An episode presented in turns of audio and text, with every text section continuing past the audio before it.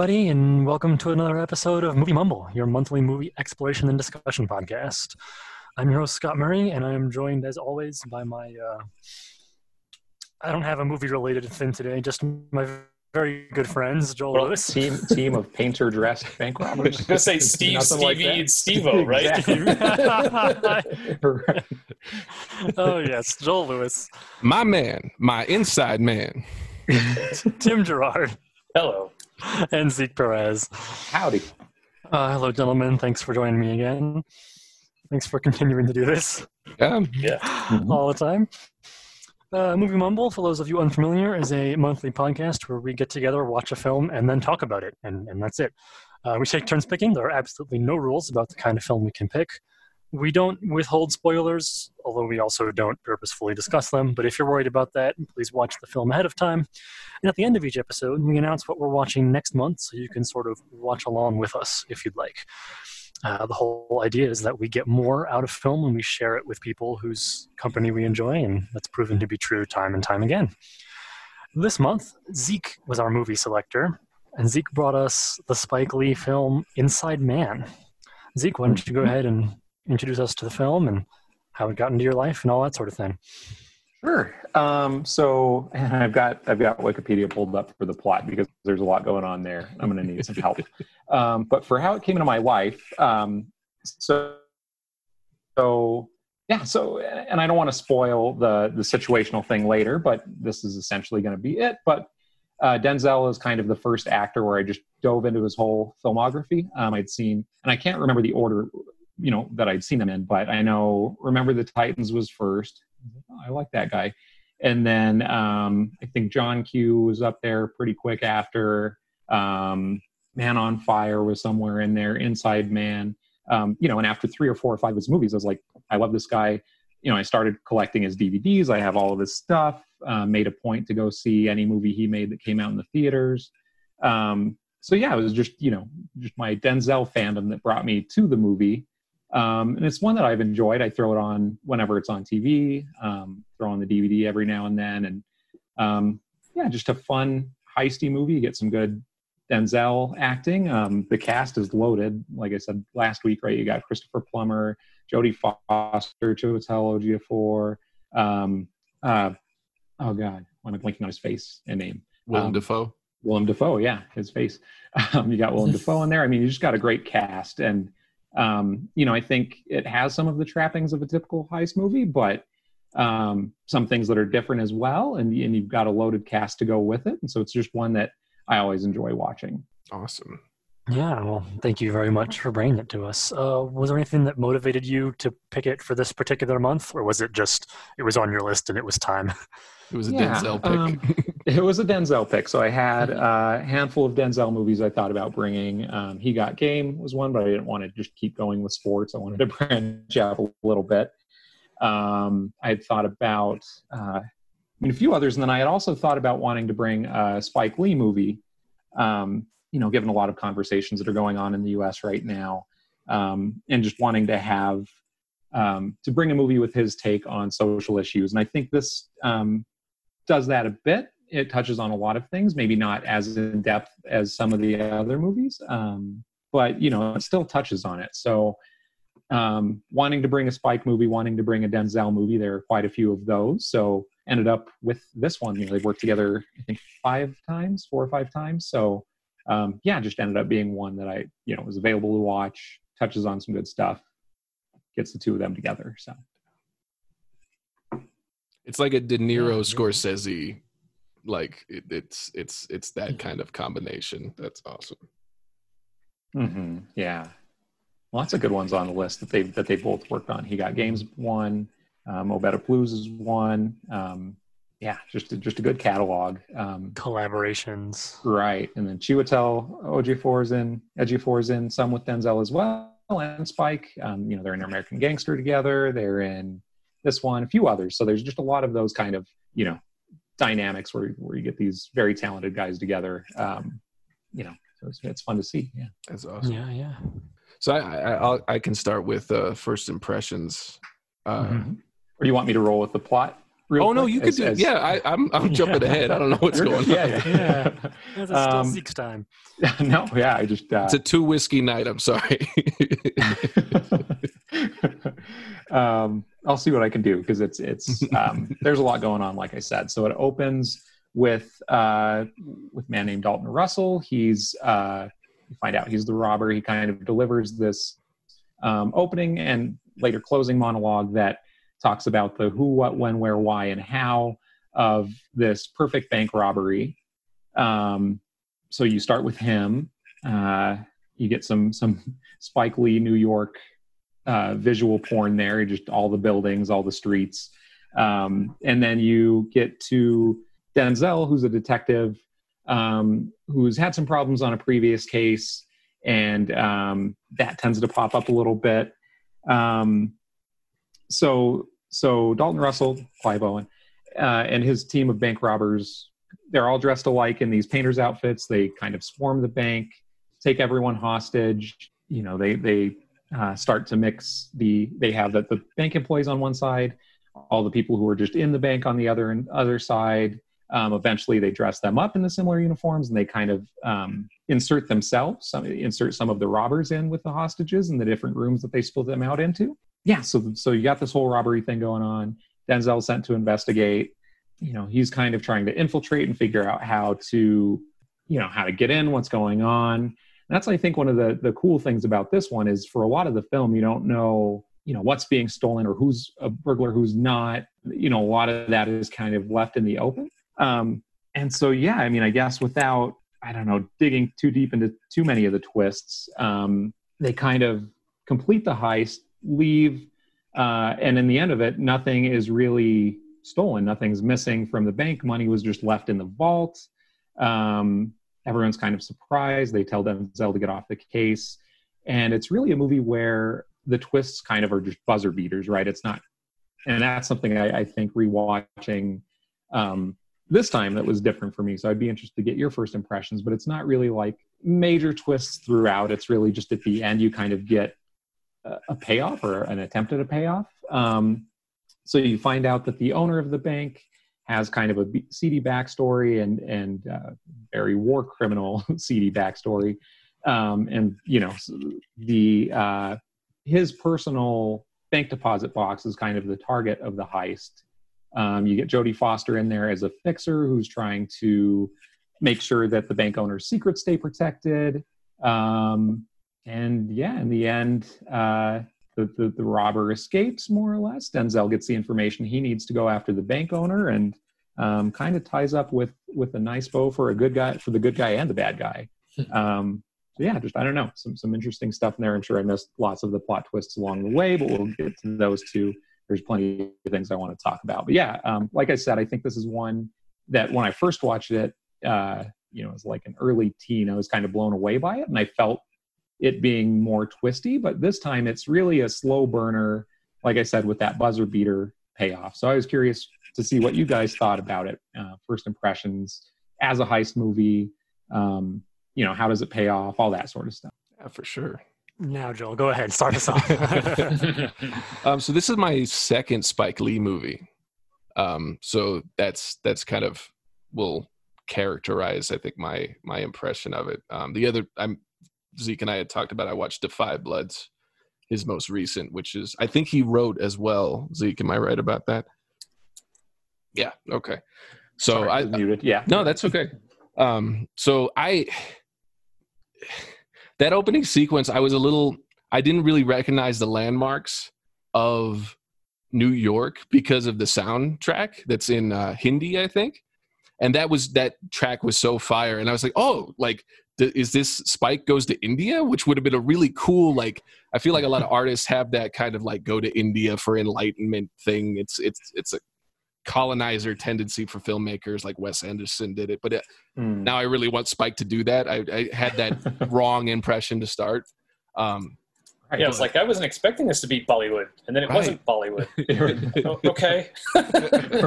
kind of just there, just Yeah. pick that song, whatever. Once you get Clive Owen doing that monologue, I had very like I, I kept thinking of it in relation to Law Abiding Citizen, Hmm. which is a very similar kind of twisty turny uh, uh, cat and mouse game between somebody who's killing people pretty brutally and a detective rather than a, a bank robbery. So that that was kind of and it's very of the same era. It it has that kind of Ocean's Eleven y like what's the twist because the twist is coming and there's all these seeds planted and it's like really stylish and really cool. Um, and it being called Inside Man is such a fucking work. It's so it's such a great uh oh it undermines the expectation of it because the whole time like they dropped that seed really early about Denzel's last uh um bust going wrong and that money being so it's like is he the inside man? He even makes that joke about maybe i should rob a bank. And there's all these little little things to see okay who is the inside man? And then you discover that the whole the, the- title itself is a misdirection. it's so good. Like that that was such a i think that spike the writer like playing with it a little bit. I don't know if that's the name of the book but it just felt like a very like and it was another one where i think heist movies i can't i can't be taking notes during it because it's like who's the inside man? I'm trying to track all the things. I think wa- actively watching something and taking notes is is coloring things in a different way for me. So that's that's interesting. Um but it, it was it was interesting to watch spike work with other people's material. Because there I know there's there's some definite spike lines that came in there and that I'll get into that in my my favorites. Because there's there's this gem that Denzel delivers and it's just perfect. It's so good and so spike. Um but it, it- it was a little like like you said Zeke it's a slow burn and kind of the it being a buzzer beater with the reveals and it's kind of like a, a uh eh, kind of reveal except for like being in the wall. But the the diamonds thing when when jody first says diamonds there towards the end and it all being about diamonds was just kind of like oh that's a little underwhelming there at the end um Right. I, but yeah, I think I had, I had that in my notes too. That like it's a buzzer beater for sure, right? And like he plants the diamond on the way out, and Denzel ends up with it, and it's like, oh, he he did it, and he got away. Um, but it's not a buzzer beater in the same way that like the usual suspects is, right? Where you're like, holy shit, the whole time Right. it was that. It's Yeah. yeah, a little more mad, I think. yeah or or oceans 11 where it's just that great ending sequence with that that great soundtrack in the back of it Right. um, and I think it's kind it's kind of hard to watch a film like this without thinking about all of those kind of heisty films.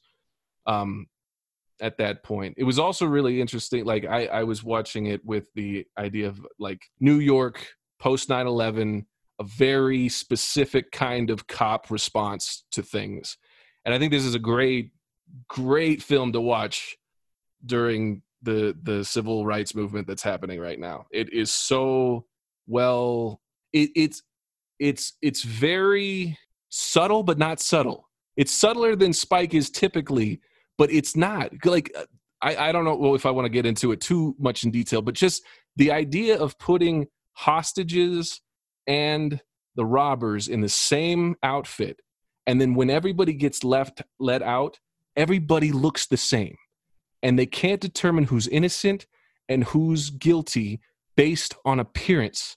And that is such a, a direct commentary on what it's like to be black in america. Like it is so pointed and so like, I, I don't know if i would have picked up on it previous to this year just being a casual moviegoer and not engaging with it but knowing that it's spike and seeing the like the the the the victims coming out and pleading with the cops they they abducted us. Like how are we a suspect? Like just that denial of innocence and it's such a great frame because you see them as victims where the cops can't.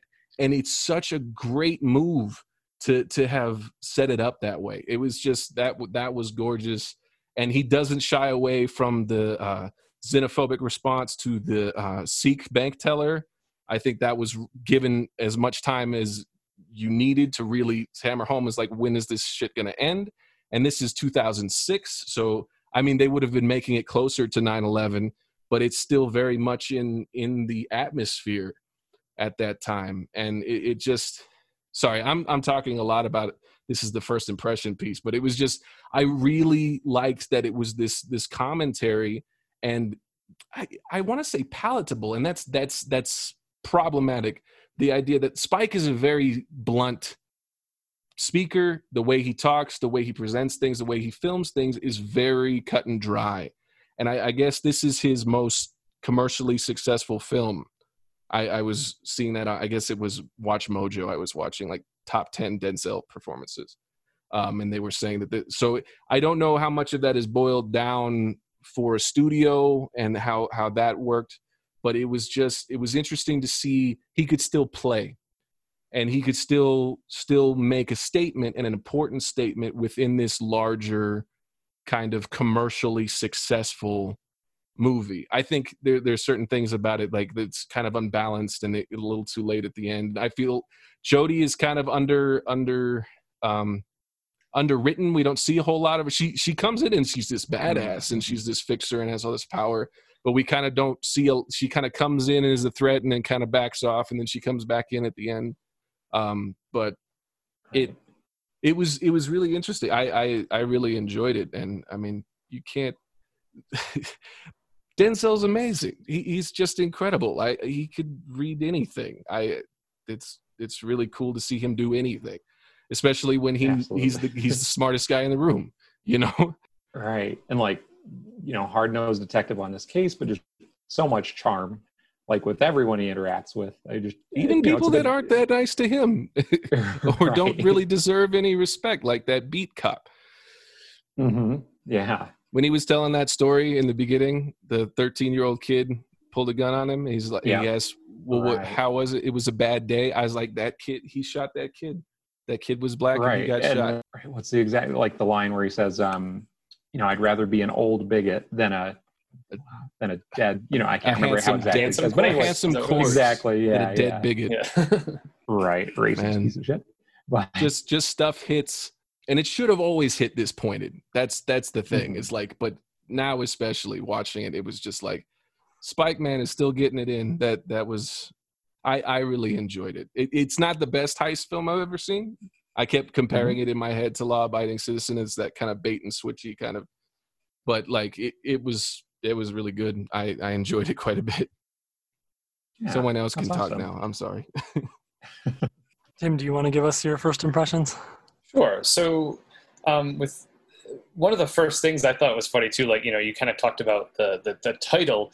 Um, I remember one of the first things I thought was when it shows him in the the cell, and I'm like, oh, this is how he sneaks into the bank. And then they show him coming in. I was like, oh, I guess I'm wrong. Never mind. But it never occurred to me that that was at the other end of the heist. Like, Mm. so it was still like a bit of a surprise at the end like oh okay duh like um so i thought that was kind of funny in my own head that it was like you know i was i was almost there but not quite um but yeah you know it's like i mean first impressions overall yeah it was like a fun fun heist film um you know i haven't seen one in a while um yeah it's also kind of weird too i feel like like nowadays with the the you know time and so much stuff to watch like i always agonize over what what to spend my time watching. Is it is it this show? Is it this thing I'm trying to finish that I'm not really enjoying? Is it starting a new series I'm going to get stuck in? Is it a movie so I can just watch and be done with it? And that's one of the things I do like about the podcast is someone else decides for me most of the time. So it's like good. Um, but yeah, so I was just really glad to be watching a, a good movie that I never was aware of that I wouldn't have thought to watch, but it was like, yes, this was great, and I, and I like like those type of movies. I haven't seen a ton of them, but um, you know, uh, but yeah, I definitely en- enjoyed it. I don't know if it was just that I hadn't seen one in a while, um, so I don't really know if there are others that I would that I liked better. Um, but but yeah, I really liked it. I thought it was really really well put together. I liked all the misdirection, like oh we we got this recording of this, you know, and um, and uh, you know, so it was it was it was nice to see like all these these kind of false leads that that you know it must be terrible when you're a filmmaker and it's like okay, this is an actual structural part of the actual plot and where it's going, but we have to put as much time and effort into it because we have to make the audience think this is an important lead that we're following through. And and, and it was just nothing for the sake, you know.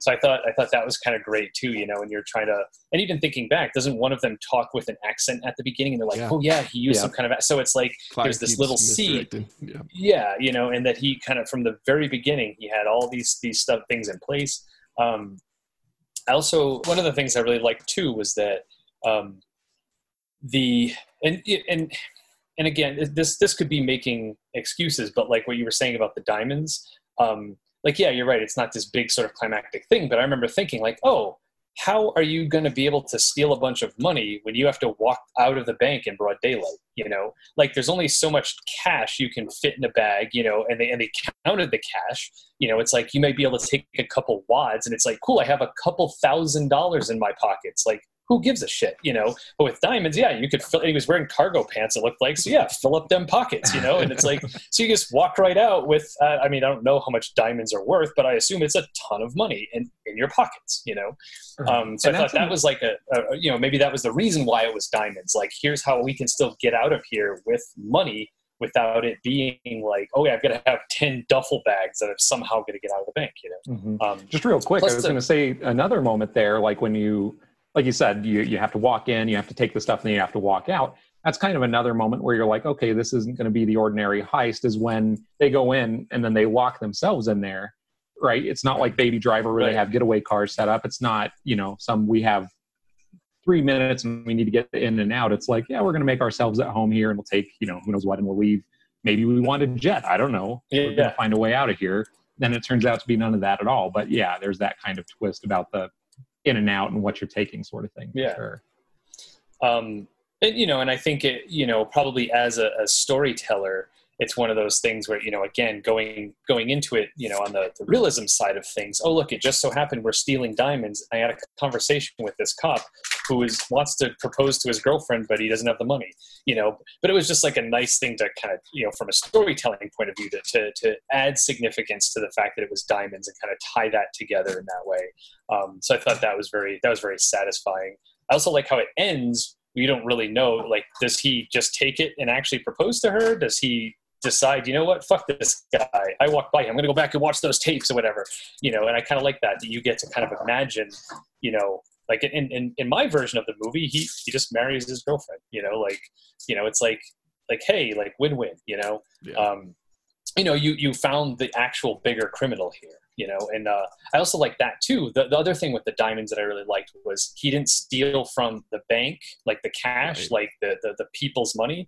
He stole from that same guy, you know, so it's kind of like, hey, you shouldn't have had these diamonds in the first place because how you got them is fucked up. So I feel like you're, you're kind of like, oh, okay, like he's not such a bad guy after all. I'm okay with him getting away, you know, and I, I feel like that was also a big part of, um, you know how how the good guy the bad guy could win without really being such a bad guy you know? Um but uh yeah no and that was another thing i thought of too how the the you know the inside man you know him actually being the the was he a rabbi or just uh um, or just jewish? I forget. The- I think they called him rabbi, but I don't know that you- that was necessarily what he was. right yeah yeah but but you're like But he's the guy oh, who he asked about diamonds. Hey, I'll, Right. I'll hook you up with my nephew. He'll get you a good deal. right yeah And but they also the fact that it's like oh early. it's Yeah. yeah. But it's also like, well, well, he's also Jewish, so of course he'd be one to be like, yeah, fuck that guy that he made all this money by partnering with Hitler or whatever. So in the in the Nazis, so it's like, yeah, let's let's get him, you know. And I feel like again, you feel less bad and less betrayed. You're like, oh yeah, it's kind of justified. So so good, good for them for taking that guy's diamonds and getting that guy fucked over and getting away with it. You know, I, I thought that was kind of really, really, really kind of well put together about it. Um, and uh, uh, what was some of the uh, yeah i had a, like a list of things in my head. Oh that's right. So this was the second time for a podcast movie that there there was a connection with a bob's burgers episode that i watched. Right. the, the, the night before we watched it like uh, we're, we're rewatching the, the series. We started at the beginning. I think it's episode two is when his mother-in-law's coming so he hides in the walls of his building. And he just won't leave for like three days. And here I thought you were going to talk about the bank robbery I thought so, episode too. where they No. bring burgers Robot of at college. yeah, that was the worst pizza I ever had. he shoots the pizza. Dang. but yeah, so it was. I mean, maybe that's part of it. Maybe I could watch almost any Bob's Burgers episode and make a connection somehow. But it was just like you know, like him kind of crawling around the walls and just whatever. And it was just like, oh, that's weird. But at least I, you know, I didn't. It didn't spoil anything. They didn't reference the movie Inside Man and go, okay, now I know how this one ends, like they did with Drive that time. Um, but uh, Zeke, were you there for Drive? Major Had you motion started picture trailer drive. Okay. I was yeah, there for yeah. Drive. Yeah, I Oh, remember the yeah. Bob's Burger spoil. um, so so Meat yeah, so that was yeah. so so that was a that was a fun moment, kind of making that realization. Um, but uh, yeah, and I also I really liked um, how how deliberate a lot of it was too. Where and I think even like early on, like you definitely did get the sense that he didn't want to kill anybody. And I think that that also helps you kind of be like, okay, like maybe he's you know really you know there's stuff going wrong in his life or whatever you know and he, he doesn't want to do this but he has to do this you know and um, you know and that was sort of the thing i kept going back and forth with like that when the first bank worker when he's like oh i forgot my cell phone at home and then you're like oh god this guy's dead and then he just takes him in the office and just beats him up and you're like oh okay so he you know he isn't that type of guy where it's just like please give me an excuse to kill you it's more just like okay, I'm going to work around that. But then, of course, that makes you think, oh, is he the inside man? Is he in on it with him? And that's why, you know, he purposely left his phone. It's like, I'm going to have to beat you up a little bit, but it'll make it look, you know, and I was just like, okay, all right, you know. And so it kind of leads into this whole thing of like how, you know, which made it seem so much more well put together. But then also, I'm like, well, wait a minute, maybe he will kill people maybe he just didn't kill that guy because he is working with him. So maybe it is still is up for grabs that he could kill someone else at any time. So it was nice that it kind of gave you a little bit of a safety blanket, but then kind of pulled it away, you know. And um, And in some ways, Yeah. in that sequence, like that's that's even more terrifying than shooting him would have been, because it's that frosted glass and it's the, just the shadows of him beating the hell out of him. He opens Yeah. the door and it's just his feet lying there, and I don't remember seeing that Right. guy again until the end. So in my mind, I was like, he beat that dude to death. He wasn't wasting a bullet on this guy. So Right. that was, and then we find out they were toy guns. So that was fun. But um, there- there's another little thing I want to throw out there before I forget to mention it. Did did anyone else think so? The scene at the end when when Denzel like holds up his middle finger with the ring on it, did that look like green screen to anybody else? Like it totally mm. looked like his face and his hand were not filmed at the same time, or like I don't know if mm. it wasn't his hand or they had. I don't know. I didn't catch that. I had I had included that scene in my in my notes about like questionable police work because like Right. he's just wearing the evidence around. I know, yeah, and just right. like, oh hey, this fucking ring, and then like yeah, I don't know that you're supposed to be like, oh, the bank robbers are using, you know, the, the bank robbers are speaking. Play it over the loudspeaker to a crowd of people so we can find an, uh, someone who can Right. translate it. I'm like, I don't know if this is very sound detective work, but I'll that's let some Denzel Jake Peralta slide. shit right there. Right. exactly. it's Albanian. okay, let's bring this guy in. He's he's an expert. Yeah. Um, but yeah, no, I'll have to double check and see if if the finger seems out of place. I don't know. yeah. Like it had that look like you know sometimes we'll see things in the foreground and the background and they're like both Mm. in focus and it looks weird because you're like well wait if something is in the background it's supposed to be blurry. And I don't know if there's a way they can do that with the lens or if they do ha- if they want to show that they do have to do it as like a green screen thing. So it had that kind of look to it but also Mhm. like looked very like unorganic. Like it wasn't like oh yeah look here's my hand. It was like someone else's hand that just kind of zoomed Mm. now that you're saying that, I kind of remember it feeling a little wonky, but I don't think I I, I clocked it as being Yeah. CGI. Can we real quick? That construction worker wins the most New Yorker New Yorker award Mhm. in this movie. right That dude is like my ex-wife's parents. They're all Albanian. She was raised there. I don't speak it. they always, What'd I they're just always say? talking. I, yeah, I also love how he, you know, he volunteered to be like, "It's all okay. Come over here." Oh Jesus! It was just like, what did you oh, think you was going to to bust my happen? balls, huh? Yeah, it's like they just Get outta send you here. back into the crowd. And then they get in there, and he's like, "I don't speak it." And Denzel's like, "You said you did." No, I just said it was Albanian. what I said. it. it was just so great. It was Oh. like, here's the most New York. Like, I wouldn't be surprised if that dude was an extra. Like, he wasn't supposed to be like, it's Albanian. Sir, we have people Just some paying- guy walking down the street.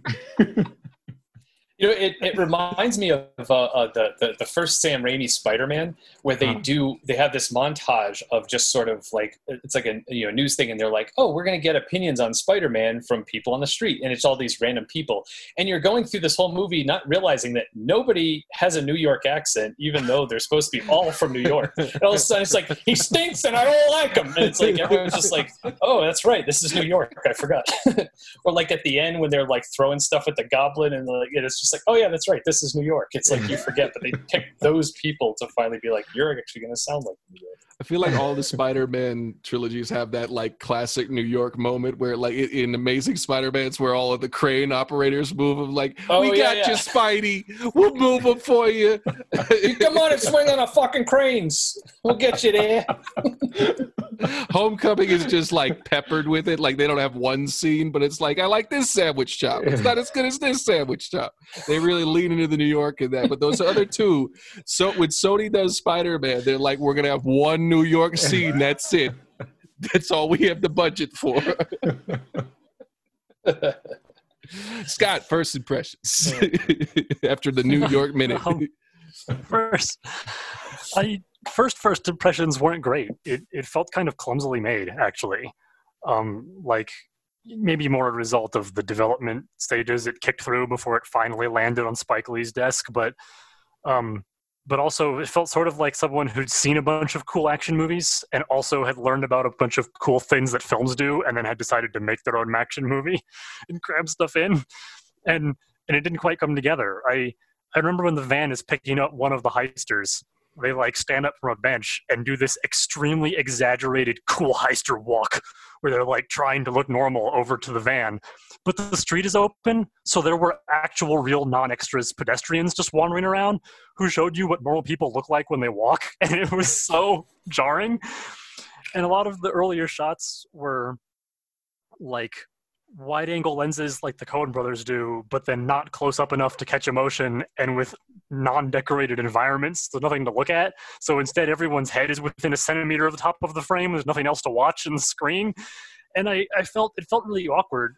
But the the ID card office in you. You you like well framed heads. the script was amazing, and the performances were amazing. And at a certain point, and I don't know when, I realized I had stopped noticing those things, and I was just watching this film and having a lot of fun doing it. And I just I don't know when that happened, but it it happened. You know, everything else was just done so well that it just drew me in. I liked it a lot. Yeah, the one there was one other moment later on when he's sitting at his desk looking through the bank documents, and they have a still shot of him at his desk, and he like realizes something and goes like freaks out and hits the desk and has his realization. Then they cut to an action zoom shot from a new angle of him relaxing and going motherfucker, and then they cut back to the static shot as he finishes leaning back in his chair, and it was like two seconds of action shot not during the action in the hmm. scene. And i think that was the moment i like went oh oh what an awkward scene. Kind of like the rest of wait how how long has this been how, how long have i watched? Oh my god like that was the moment i went oh wow i'm loving this. So so i don't know what it was but but i did love it. I loved it a lot. Yeah. I think there were part bits sort of like what you all were mentioning about it doesn't always feel quite as fully in tune as a heist movie as say the oceans movies did but you can see what they were shooting for. Lots of pieces felt that way to me but they all fell away and i ended up just having a fun ride.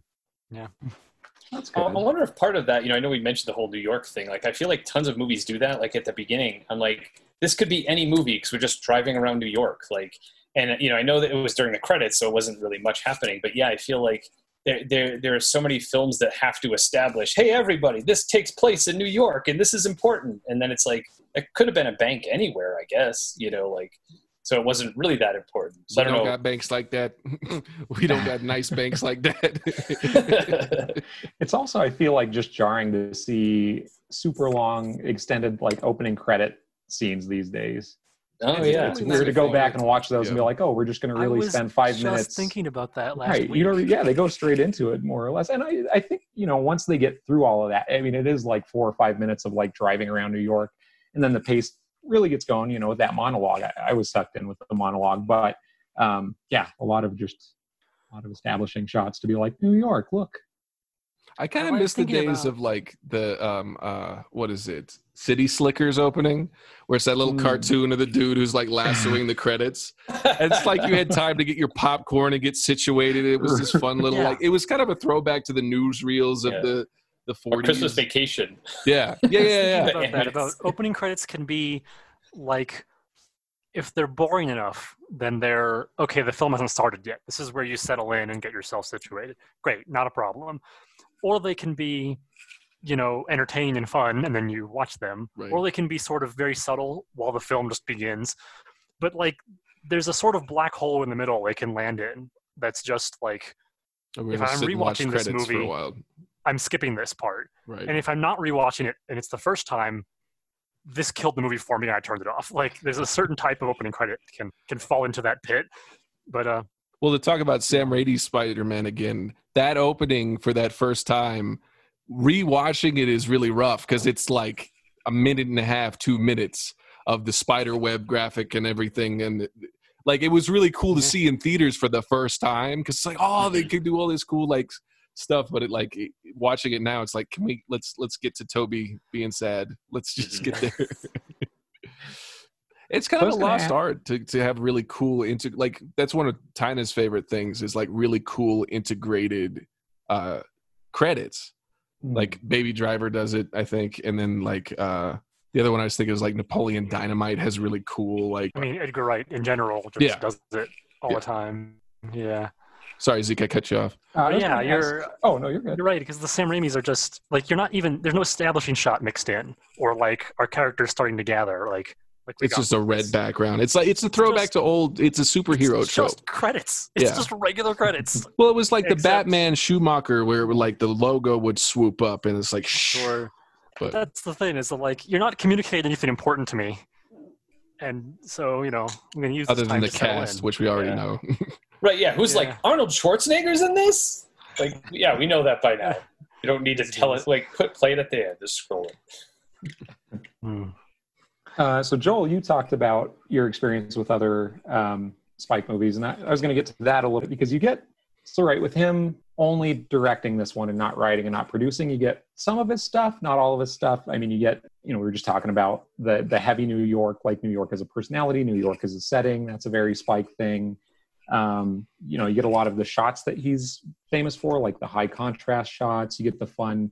Um, I looked up the, the term, but like the double dolly shot where like it looks like Denzel's floating. that shot Um, is incredible. Yeah, Mhm. he does that in all his stuff. Um, you get and then the, the you it's know, the lot of- uh the jaws zoom uh-huh. that that effect is really Oh cool yeah, too. the zoom with the was it like you like zoom out with the camera as it's physically The moving zoom. closer? Is that Mhm. yeah? is that what it's called Yeah, closer in one medium and farther in the other.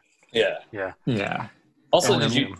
Yeah. Speaking of that too, did you notice when towards the end when they're going into the safe to see that no money was stolen, you can like feel, see, and feel and hear like the camera going over like how there's the cage and there's like a thing and it's you, you kind of like it rolls over and like it jiggles it a little bit. I was like, Huh. I don't know if that's good or bad. Like I mean, it makes it seem more real because you're you're there with them going into the room, but it's like that's couldn't you kinda have stopped the camera interpret and then just zoomed? Like well i feel like a lot of catch that, you coming in feels very pov like you're one of the Mm. like the, the cops coming in because you spend so much time like seeing just snippets of it and this is you finally getting to investigate what it looks like so just trying to see where everything's at that i i interpreted it that way i guess i didn't Yeah, I was gonna say on that note, I uh, looking into it, um, I saw that Spike had like intentionally. So for the for the Dalton Russell scenes, he filmed those with a steady cam to show that that he was in control, and he, you know, it was. And then as for Detective uh, Frazier, it's all kind of just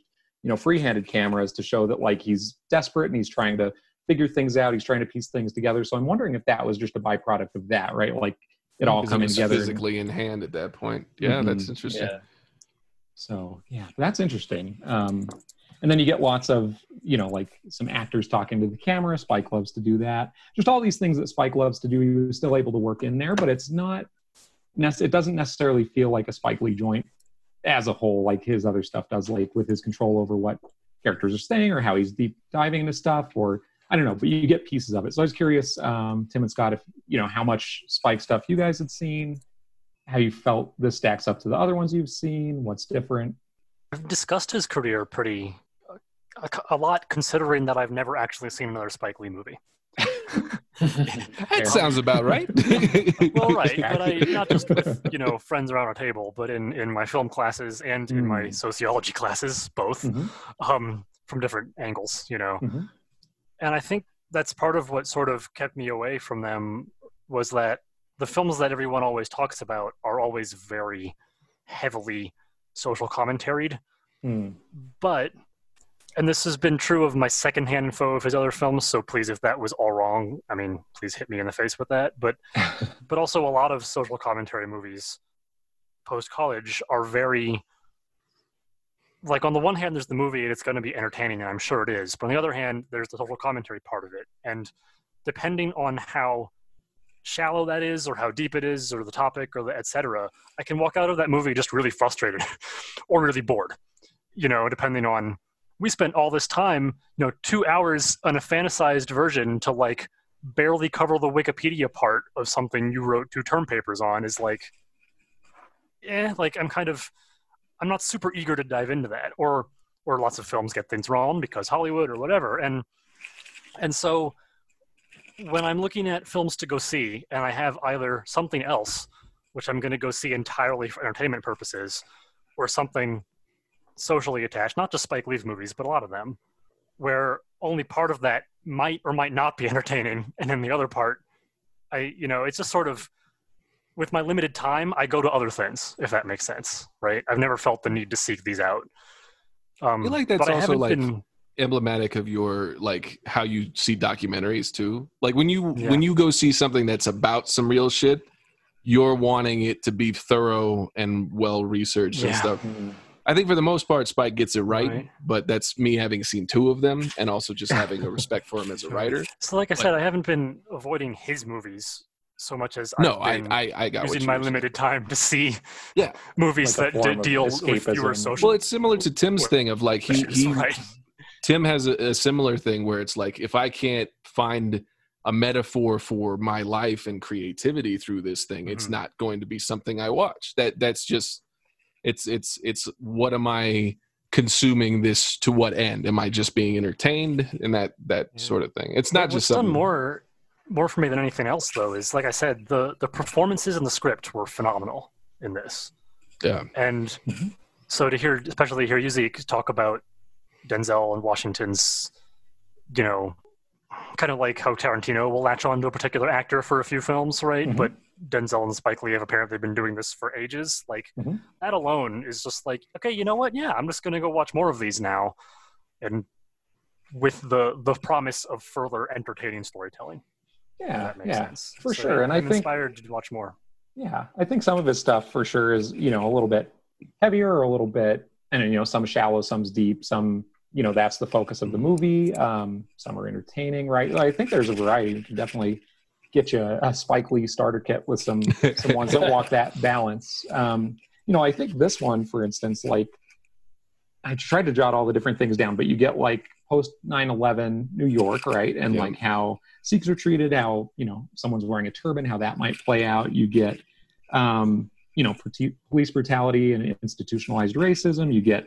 um, you know, the foundation of a billionaire's wealth being rooted in, you know, I mean, in this one, blatantly war crimes or you know a lot of just so i mean even like violence in video games right like even goes as far to touch on that i don't know that he does any of those things right like none of those turn out to be the focus of the movie except for maybe the the, the bank owner right i think that's kind of the biggest one but um yeah i don't know yeah like he definitely doesn't and maybe because it's, it's him coming in and directing it but like this is less of a platform to talk about those things but i still think he does it pretty effectively here um, with that limited approach to it for sure. but yeah, I mean, like, do the right thing is is a great take on racial tensions. I'd recommend that one. Um, you know, he, he got game has a lot of. It's just a perfect metaphor for like the sleaziness of athletics and like, uh, you know, takes on father son relationships. I, I really like that one as well. Black Klansman is you know kind of meant to be that. So, um, and I, Black Klansman's pretty entertaining too. So I think there there are some out there. Um, and but for sure, I get what you mean. is like the Vietnam War story you've never heard. right. It's it's so unique and such a great refreshing take on something that's been done to death. Yeah, I am really interested in that Mhm. because that looks to me like um, I can't remember the actual academic term, but like focusing on a part of a larger thing that's been ignored. And I guess my my example is with the one professor I had who is studying women and incarceration. It's Mhm. it's basically not a thing. Like she had to invent the field because despite the fact that we've been studying criminal justice and incarceration for 100 years, whenever someone says, hey, let's go take a survey or hey, let's check data, they just show up at a men's prison. Not always on purpose, just sometimes because that's just what they do. But like, so the data on women is like zilch. hmm It's basically nothing. They're having to start all of it. So that sudden, there's that sudden realization of the like, oh shit, Absence like, of of that's this particular sector of the larger topic and i i feel like Da 5 Bloods might be a bit like that like we've studied we've studied um black americans in that era mostly um, at the home front and we've Yeah. studied veterans and the troubles they face but Right. i don't think we've ever studied black vietnam veterans and especially not from a long-term perspective because they're it, i understand it takes place more like present day You Yeah. know, it goes back and forth right like that i think that's really interesting actually I was going to ask Zeke about that. Is is the time jumping thing a common thing with Spike's films? Because it, it is in Da 5 Bloods and it is in this one. I don't know if it is in any of the others. I think so. Um, not you know not quite to the extent that it's a, a staple in everyone, but I think these two are, are some of the more heavier time jumpy ones. But he definitely messes around with that a little bit, or Gotcha. like having the main story and then kind of having asides for characters is a thing Right. as well. That kind of feels Kind of talking head type thing. Yeah. Mhm. yeah, yeah. Interesting. I wonder if that like that might be a New York film trope because that's a very Scorsese thing to open with a voiceover or have it through the whole movie, a la uh, Goodfellas or even uh, Gangs of New York or Right.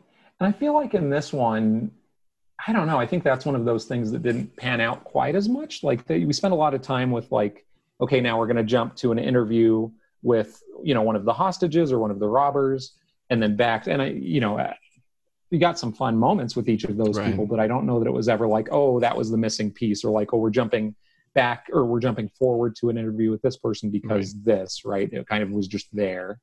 See, I kept expecting Clive Owen to show up on the other side of the interrogation table. Like that that was kind of what I was waiting for. Is that the last one? Because is that where he's talking about like he's doing his confession or his reveal or whatever his his uh, Shakespeare uh, soliloquy, um, Right. quoting Shakespeare in it, which was it, that that was a fun. I, I felt like that was a little bit of Spike. I think Spike likes Shakespeare. I, I think that's definitely Yeah. a thing. one of the parts about that when they had those flashbacks, I thought it was interesting to see how they treated each person they were questioning. Right. You know, and you know, and and as far as like you know, maybe that was being part of the social commentary, but also you know part of just like maybe making you either trying to like the people that they were being kind of more dicks to it's like oh okay is this actually one of the robbers and they're a really good cop and they can tell that? Or are they way off base? And it's actually the old lady who wouldn't take her clothes off that's the Right. quote unquote uh-huh. inside man. And they're being all nice to her you know and she could be the criminal. Like we don't you know like why are you being nice to her? But then this guy oh you want a drink of water? Oh well you know and it's like you know and, and come to find out that was one of the guys but it's like well did but did they know that? Or were they just like oh you know we're we're going to be a dick to you because you you know you could be a bank robber as a oh this sweet old lady she can't possibly be you know. I so I thought that was kind of interesting you know like I love how much I hate Willem Dafoe in this movie. That performance is so perfect, pat like aggressive, shitty cop, and it's so mm-hmm. good. Like, and that's the thing. Like the the the second that he and Denzel start to interact, and Denzel knows that that shit's coming and responds with all these facts. Here's I'm running the show. Here's how it goes. We're gonna go to the diner like that whole aspect and him coming back and kind of falsely falling back. And then just his like his use of racial slurs the way he talks to uh the the sikh gentleman where he's like uh you didn't hear that? You were disoriented? Like yeah we heard them shout it's an arab. Oh shit. Like that we all heard that. So that was just that scene was so so good. It's such an initial, and that's the thing. Like he's the first guy out, so we have that interaction right away, isolated from everything. It that's that's Spike making a definitive like statement on how shitty this is. Like it, it just was really, and I mean that's that's something that the bank robber is also playing on is like an accent, right? He's throwing out terrorist vibes in quotation mm-hmm. marks to like throw people Well, off what's really scent. nice about that treatment is that Dafoe's character kind of vanishes after those first couple interactions. Like his first one with our negotiators, he's dismissive. Like, no, I work with so and so. But then they're like, no, no, he's on vacation, so you're going to have to work with us. And then that's kind of the last we hear of it. So, like, well, okay, maybe he was just, he's used to upstart negotiators and he was like trying to lay down the normal situation. Like, who knows? Then we get the Sikh interaction, and that's that's awful. And then he just kind of, that's it. He takes a back seat. It's well, like, he kind of well, has this this running commentary on like not really trusting Denzel's decisions. He's like, should we should be going in? He doesn't listen to him when he tells him at the end. Like, I think there's still this But at the end- animosity. he they did quote unquote kill hostage. yeah, So like that was one hand, something. yes, That that was another bad detective move because he just got back in the van from that. That was on the freaking roof. There's no way Clive Owen sprinted up those stairs to shoot that dude in the head. That I I didn't buy that from the jump. That was just. Mhm. I'm also the dude But, like, sitting at home. but that's what I mean about like because you're right on. He he ignores it and he's like, nah, we're gonna just go in. He's being hot headed, but like he hasn't done it yet. And then they kill the hostage, and then he does. So like as awful as that character is, you also see where he's coming from, and we don't No, you spend the whole time.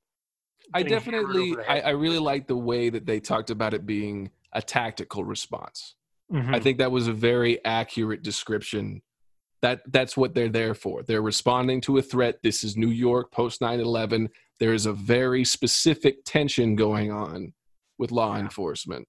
yeah. So I, Well- I think Denzel laying that kind of out and understanding like there's a mental aspect to it that they don't want to acknowledge. Like I think I think that sets the stage for a lot of that. Go ahead, Tim.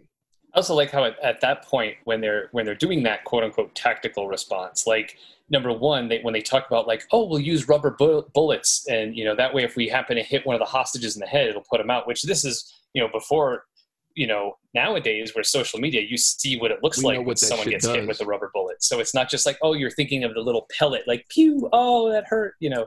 Um, but then the other part of that is that whole sequence showing that play out looks like a fucking John Woo movie. And I think that's meant to be like this this sort of like fantasy of yeah, we get to go in and just fucking start shooting at everybody and like the fucking money's flying everywhere and they're not just like okay, we got him. It's like the and they just don't stop shooting him like ever.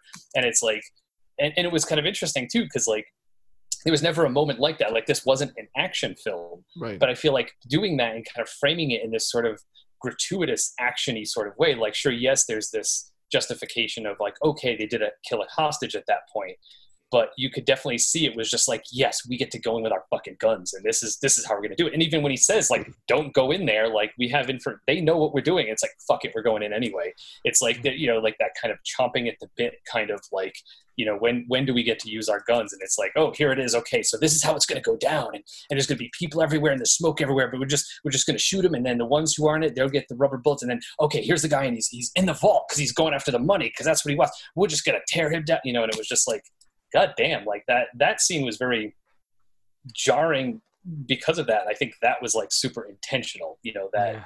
that sort of like gun-toting you know cowboy fantasy of like this is how it's going to go down you know I agree. like fucking Willem Dafoe in Boondock Saints, and he's like, "There was a firefight." I, I agree. It Very different definitely film. Was like, oh, we're just going to imagine ourselves saving the day. But on the other hand, every time a different cop in the room came up with another what if, what if they grab a shield? What if they send the hostages? What if he shoots a hostage? The like the scene got more and more ridiculous. right. And so then when it finally concluded, it concluded with them being like, well, we need a plan of some kind because we can't just run in there. And so you're left wondering, like, do they want the plan because of all the what ifs and the voices in there who spoke up about those concerns? Or do they want the plan because they just watched an absurdist postmodern mess in their heads and they want it want to come off more as heroes? Like which reason? You know, do they want to get back to the action movie original plot, or do they like did they really hear those concerns and they want to fix their plan? Mm, we don't know, but but that's where they ended up. Yeah.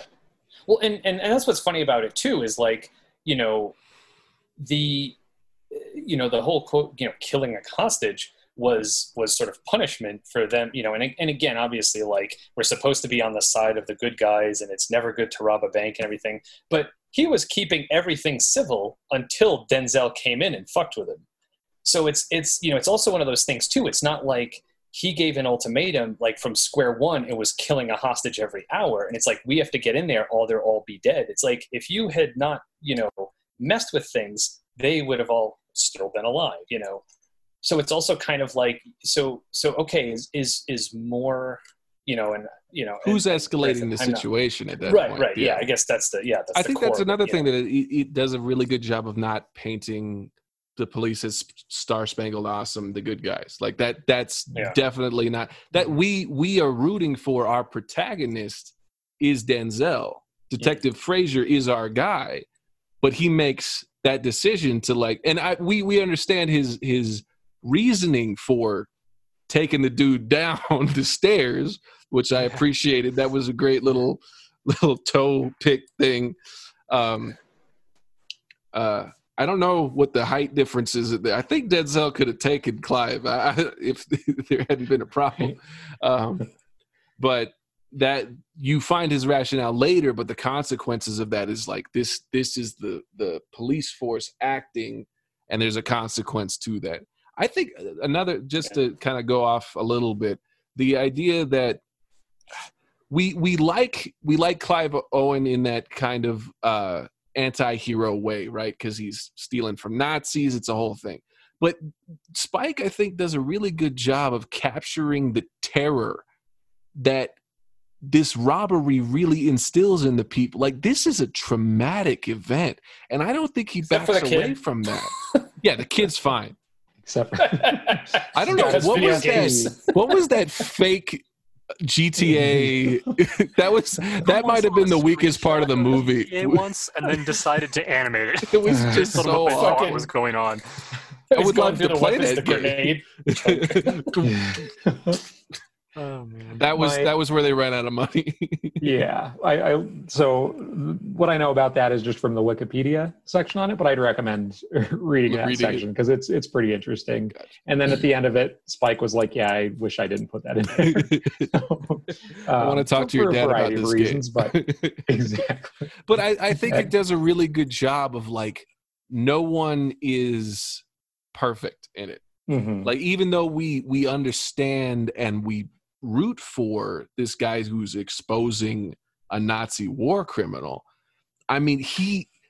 I have been listening to this uh, uh, bank robber bank robber diaries podcast about Joe Loya, who's a, a reformed bank robber who had been to prison, and he talks about the power dynamic and the terror that you incite in people, and how it damn it. And he he he's kind of gone through this kind of recovery and talked to some of his victims after the fact, and there's this really, it's a really damaging experience because it creates this little world, and it, it's it's a very raw, emotional, scary dynamic to be in and i think spike captures that really well is that like there there are a lot of victims of this afterwards and not just because the police treat them like criminals when they come out. That whole that's a really terrifying awful scene where they come out expecting to be it's salvation and they're it, it's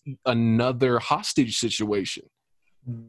And and it it just was really really jarring. And i think that that's that's to the film's credit is it doesn't back away. It doesn't make because that's the thing like in oceans th- there's one one victim right? They steal from benedict who's this douchebag. We don't Yeah. care about him. They're not hurting anybody. They've got enough people that they're putting in place to like nobody gets hurt or nobody is being held hostage. But this really doesn't back away from that brutality that fear dynamic. And i thought that was really an important part of the mixture you know Mhm. It's interesting, and it's I almost. I mean, we got some of it. I wish we got a little bit more because it does make me think of. I don't know if you guys have seen John Q, but other Denzel movies about rooms full of hostages in that little world. That's just one where I think. Um, you know, they're all put together, and the movie is essentially spending time with Denzel in the room with those people, Right. um, as he holds up the hospital to make you know make his point about health and health insurance. Um, and yeah, just just that world of hostages. But like you said, I think this one does it pretty well too. And it's Is Yeah, that's not another just- Spike movie, is it? no Spike, but yeah, just another Denzel.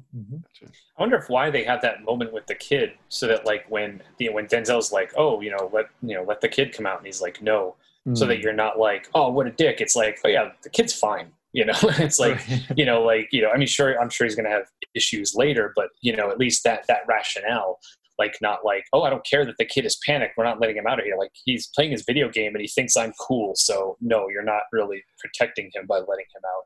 Mhm. So that in the end, you're not like, oh, that was still kind of a dick move to not let the kid out. You know, you're like, kid I feel like Spike is one of those writers directors who always puts himself in some sense in the film. I feel like that kid's him. He's like, I'm from Brooklyn, man. I'm fine. Like there, there's this this attitude that it fe- felt very Spike. Right. I don't know if that's just based on like I feel like my the most interactions I've had with Spike like on screen were the the Jordan commercials. Uh-huh. So it's like that that dynamic is kind of what dude doesn't give a fuck. Fair. Yeah, that's about right. um, Uh, I had a, a question. I think Tim, I always like asking you this one. Um, the so we talked a little bit about it. About you know, it starts off and ends with the with the Indian kind of Bollywood sounding music. Was the rest of the score a little bit distracting for you? Kind of felt like not a great score to me. I think like at times it wanted to be like I uh, didn't know like a- what it wanted to be. no, yeah, it wanted to be like a big sweeping like epic Yep. actiony superhero thing at times. and it wanted to be like a there was like some jazzy noir sort of like I'm a cool detective sort of moments. And it was just felt a little all over the place. And like I usually don't notice scores, and I'm not that very musically um, intellectual, which is why I ask you guys. But like, yeah, I, a lot of the times through the movie, I was like, this, this music is not not great. Yeah, well, yeah. So the, the the Bollywood thing definitely threw me for a loop at the beginning because I was like expecting that all of a sudden, like to be a, a, a part of it somehow. Um, but then for the rest of it, it was. I mean, it was. The, the it was the fucking saxophone. It's always the fucking saxophone. like, it's so fucking telling. it was because well because that was the thing is like also when it was used it was like i remember hearing it once and i was like why saxophone like no one's fucking right now like the first time you hear it it's like i think it was like in the police station or something and Is then it it when comes he's back on? like is, is it when he's on the phone call with his girlfriend? Though i don't think so because that would have made sense That would have Like, made sense. and i remember being like wait why like what and, and that's part of it like i don't know if they were trying to force this whole yeah this whole noir vibe and i think at one point there's like a trumpet solo that has like a similar you know that lonely trumpet solo Mhm. um, it was kind of like out of place and and then the saxophone came back again later but it was also like and i remember thinking back like okay are they trying to tie these two scenes together? And and maybe I, I couldn't remember exactly when it was. I just remember like thinking like why did you add saxophone now? Like what's happening now where it's like you're trying to to kind of show something? And and and one of the things i think of a lot of the time um, you know if you if you have a score like like star wars where there's melody all over the place you know you're you're expecting melody you're used to hearing melody or or or, or not necessarily melody but like a like a solo focal instrument so if if you're doing a score that's mostly kind of like underscoring and all of a sudden you add a solo instrument that's you know not necessarily playing something super melodic or maybe something soloistic but it's going to draw your attention to it like the saxophone. So i feel like it should be for an important reason like oh we're trying mm. to really bring you know and again maybe part of what they were thinking is that sort of noir thing but then again bringing it back in another scene but you know and again maybe if i watched it again and really paid attention knowing how it plays out maybe there's a clue in that scene that they're trying to draw you into and then you know the the fruition you know that that clue comes to fruition and that's why they bring the saxophone back in but i just remember it being like like yeah like okay you you've drawn my attention to this saxophone why and, and I couldn't see something that was really, you know, as opposed to if you had a character and that character's instrument was the saxophone. So every time they're on Mm. screen, you know, but like there, there, there was nothing that I could connect to those two things, and and you know maybe someone's watched it more and has noticed that. Um, but um, but yeah, it it almost kind of reminded me. Um, not not a lot, but a little bit of uh, uh, what's the Coen Brothers movie Burn After Reading, Hmm. where it starts off with this big sort of spy fanfare, and just kind of like burn, and it cuts out, and it's like, but but like the way the whole movie plays out, like that was a joke. Like it was almost like they were playing Hmm. this this sort of spy movie, making you think, oh, we're watching James Bond, and it's like, nope, it's a movie about a bunch of people fucking up. And then like at the end, like the spy theme comes back in, but it's a joke because it wasn't this big. Like, have you guys ever seen Burn After Reading? I haven't Yeah. seen it, Okay. Mhm. Yeah. So so yeah, but so it's I, just I, I know like, the tone of it, so I, I totally get that, that that would be a joke. but I- so it yeah, Yeah. it almost just reminded me of that. Like, are you are you making a joke about? Um, but yeah, just kind of like, is it eh, you know, there's this sort of actiony type music. Um, at times, it kind of reminded me a little bit of of like the the, the music of the fugitive. You know, that Hmm. kind of.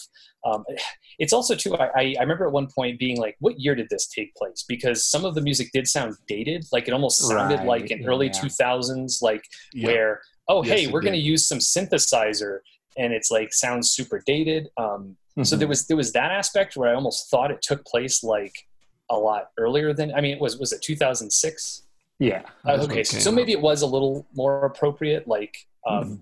I had the same thought though. It just hit me. and It was like, oh, okay, yeah, this sounds like a I knew what kind of movie sort I was movie. into, right? Like that that yeah. I was gonna say with with the noir scene at the end where he comes home and he has the hat and he puts it on the girl. like and you see saxophone would have been perfect there But you know like I, I that scene is so kind of out of place. I don't Mm. hate it. I really like that scene because it's kind. I, I see Spike as like making this little nod to like this noirish vibe at the end of the thing, and even like the kind of like you the guy got away, but he kind of gave you this little hint that he got one up on you, but you're not mad at him. Like I, I really like that that end to it, even though it seemed like it was out of another movie. Like Spike doing Well- noir would be an excellent thing. Like, but it was just this little, Yeah. little taste at the end. It's it's almost like now that you mention it that way, it's almost like I feel like Denzel's character as a whole was kind of out of place the whole movie because like the the way that he dressed, like to me, like when Uh-huh. you know when he the gets white, home, like the his- Perry Mason right. suit yeah, when he goes like to his see the judge. Yeah. Sorry, like, have like the that way he dressed in his suit like fit very well for that scene and it made me realize like everyone else i feel like is kind of in gray you know like typical like cop suits you know gray or brown or blue or whatever and then here he is with like this kind of light color so it's like really standing out so it's almost like you know it's like in his head he's in his own noir movie but it's like this modern you know That's environment cool. around him I kind of um, want to watch it again, thinking about that because Right, yeah. the the suits really stood out. The hat, especially, like oh he yeah wore that everywhere. And then seriously, the Perry Mason linen suit when he went to go see the judge is like, what is this white suit he's wearing? but that he, he all you're right. He does kind of clash with the color palette, almost literally. Holy shit! That's that's like color commentary pun. Like the idea that he's this black detective in a position of power trying to de-escalate a police situation. There's some layers on there. I don't know if that's just me, but I'll eat that cake all day. That's cool. That's really cool. So yeah, like maybe that has to something to do with the music. Maybe if you kind of yeah, maybe going back to watch it and kind of see like okay, when it's kind of him alone with his thoughts, maybe that's where the saxophone comes in, where he's kind of like you know this is my this is my little you know uh, uh, uh, noir aside kind of thing, you know. Um, but yeah, yeah, that but that that was my main thing was the the yeah the Bollywood at the beginning and the end, Mhm. and then the saxophone. Which That kinda song slaps though. That that Yeah. intro song was like, okay, Spike, and then the rest of it I was remember- like it didn't feel on the same. Like I feel like Right. you usually could put that on a, a playlist and you you're jamming all day, but this was like fire at the beginning and then what's what's happening until the end. yeah. and I, I feel like I, I remember hearing that song before too and I, I don't know if it was like some clip I had seen from an actual from like a Bollywood movie, like, Hmm. and I, I have the soundtrack for Slumdog Millionaire, and I, I I'm like 99 percent sure it's not in that. Like, there's a there's you know Jai Ho, which is the big closer for that one, but it's definitely in that similar vein. Um, I'm, I remember thinking at one point. Did they use this because at the very end the song's going to come back and the whole caste is going to be dancing in the streets of New York? I want that ending. I, I want a Spike Lee Bollywood film like that. That would be sick. well, because he could totally like like dynamics of the cast system and like that. That would be totally cool. I I would like that a lot. I wanted to Um, get in real oh. quick with a favorite part, real quick. Sorry, Tim. Uh-huh. Did you okay. go ahead? No, go Well, ahead. just because uh, I, I, um, I, I hadn't sort of talked about my other experience with, um, with, um, uh, uh, Spike Oh, that's Lee. right. yeah, Yeah. yeah. We that, that was Um, hours ago. Shit, sorry. yeah, that's okay. Um, so I think the only one uh, uh, I've seen, and I, I, I tried to look it up on IMDb just to kind of you know to do my homework, but I, uh, and I, I think this was just directed by Spike Lee was uh, Twenty Fifth Hour. Hmm. Mhm. I Um, haven't seen that one yet. oh, okay. Well, you, you should fucking watch that one because that's that, that that was great. I remember. Uh, you know, watching that years ago with a friend of mine. I think it was soon after it came out. Like it was at his house. I don't think we saw it at the Directed and theater. but it was produced, but not it written. comes Video. Gotcha. Yeah. Um, but um, yeah. So that that was, I think, th- that must have been my first exposure in terms of what I watched that was at all related to him. So I kind of was Hmm. aware of some of his movies, but like he got game. Like I'm not really into sports stuff usually, Mhm. so it's like I never kind of got around to watching that. Mhm. Um, but yeah, 25th Hour is great. Um, so it's basically like uh, um, Edward Norton's character is uh, I forget at what point we find out that he basically has has been convicted, and he has like 24 hours before he has to bring himself to jail. And it's sort of his last day, and he's kind of meeting with uh, meeting up with all his friends, and you know, kind of as a his last hurrah. Um, and that one, and when you mentioned earlier about having like the flashbacks, like that that happens in this a lot because Hmm. you kind of find out early on that part of why he's going to jail is he was he was a drug dealer and a cop shows up at his house and is like oh we have a warrant and like knows right where the drugs are hidden. And it's kind of like okay well who the fuck told him? Like it's not like they trash his entire house. Like they're basically walking in it cuts, cuts back scenes of him and the cops just kind of walking around his house like all kind of chill. And like oh what's in your couch cushions? Oh look here's a bunch of drugs. And he's like someone had to tip him off. So he spends like the whole thing kind of trying to think back like who ratted me out you know?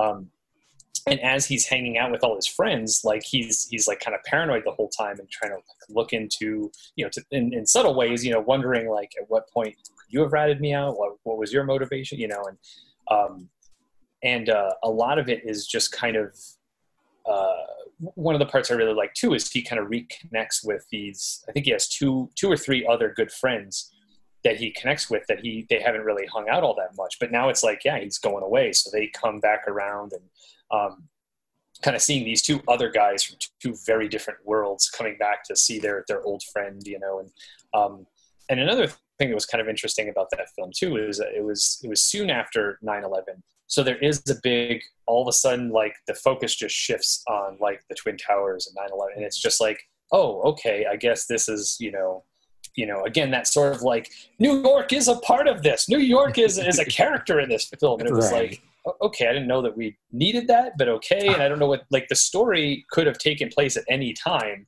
but they just kind of cemented it in that time period by being like okay yeah we have to have a, a little section where we look out the window and see where the twin tower you know see ground zero and Uh-huh. talk about how the world has changed since then. And then it kind of goes back to the story you were watching previously.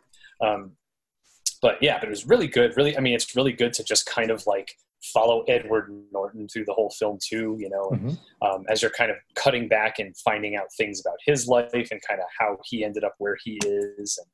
And, um, but yeah, and I think I don't know if it's something that was like based on a book originally, and that's maybe why like you know it was if it was something that he said, oh, I want to you know I want to direct this, so someone write a screenplay. Like I feel like at some point I I thought it was a book, um, but anyway, it's definitely like worth watching, and it was also so long ago I don't know enough about Spike stuff to sort of know, oh yeah, this is a typical thing of his, and this is how this was used. So it'd be interesting to see, you know, for for you know, if you to watch Zeke and see sort Yeah. of like, oh yeah, I could see all his fingerprints and all of this stuff. You know. That one sounds really Um, good. Yeah, But I'd yeah, like it's to check great. that out for sure. Yeah, it sounds Yeah. like some overlap, like you said, with playing with time and Mhm. New York and things like that. So I'll have to check that Yeah. one out. hmm And uh, and also too, like a lot of the you know there are um, sort of like race race issues that come up Um, mm-hmm. because his girlfriend's played by Rosario Dawson. So Oh, like you know there are parts where it kind of goes back to where he first met her and she has like like a really thick accent but then later on in the, in the, in the show like when the rest of the story is taking place she has no accent so it's kind of you Hmm. know and talk about how they met and she's a lot younger than him and that kind of plays into it too. And like i think a few times they're like teasing each other because he's like irish and she's puerto rican and they're kind of like giving each other jabs about that back and forth. Um, and then i think part he's like part of I, I think it's like the russian mob. I think that's who he's kind of working with like as a drug dealer. So like you're seeing kind of that of him kind of having to go there at this club and he's going to go up in the back room and talk to the guy and you're like oh shit what's this about? And you know part of it's like hey we know you're going to jail like you're not going to say anything right? You know like that's that threat is also there you know he's not some sort of low you know um, you know kind of low key drug dealer. You're like oh shit like he's you know He's dealing there. drugs for the mob so there's there's more at stake here and there's you know so there's a lot of stuff that comes at play and you know um, i think i forget how long he's going away for. I think it's like a it's like a It's a significant time. amount of time. Yeah where where you know there there is the thing with his girlfriend of like you know is she going to wait for wait for him? Is she not? You know and kind of how he's dealing with that and kind of how you know she's you know being optimistic but he's being realistic and things like that. And um, and then he goes to see his dad at one point. I think it's you know like so you get a lot of really heart to heart between him and, him and his dad. Um, his dad's played by uh, brian cox um, who's also great. So it's just like yeah like everyone in it is amazing. And like every every it's it's it's a lot of it is a lot of just like sitting down and hanging out with people you know? Like at one point when they're at this club and they're you know they're doing toasts and he's kind of like remembering moments with each of his friends and you know that type of thing. Um, so yeah so it's really yeah really great like definitely check it out if you get a chance Absolutely. Yeah. um, so yeah so that was my ex- other experience with with spike lee so now I what were you wonder if say? that came out after American History X, oh it must have been because he was yeah like american history x he's like super young right? um, I feel like that's something Spike would have seen and be like, "I'm going to put this white boy in a movie." He's like, "I hate this dude, but there's there's a reason I hate him because he's acting well." I wanted to get into some favorite lines.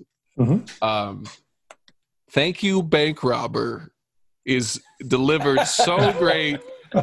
I I love that line so much because it's like Clive is like trying to give him like this really sincere, and Denzel just slaps him home with like, "You realize what the dynamic is here? We we like I, we're coming in and we're being friendly, but like there's there's an underlying tension here that we need to acknowledge." like you um, said, only only Denzel could deliver it that well. it's just a, a I also love his dynamic with the old woman.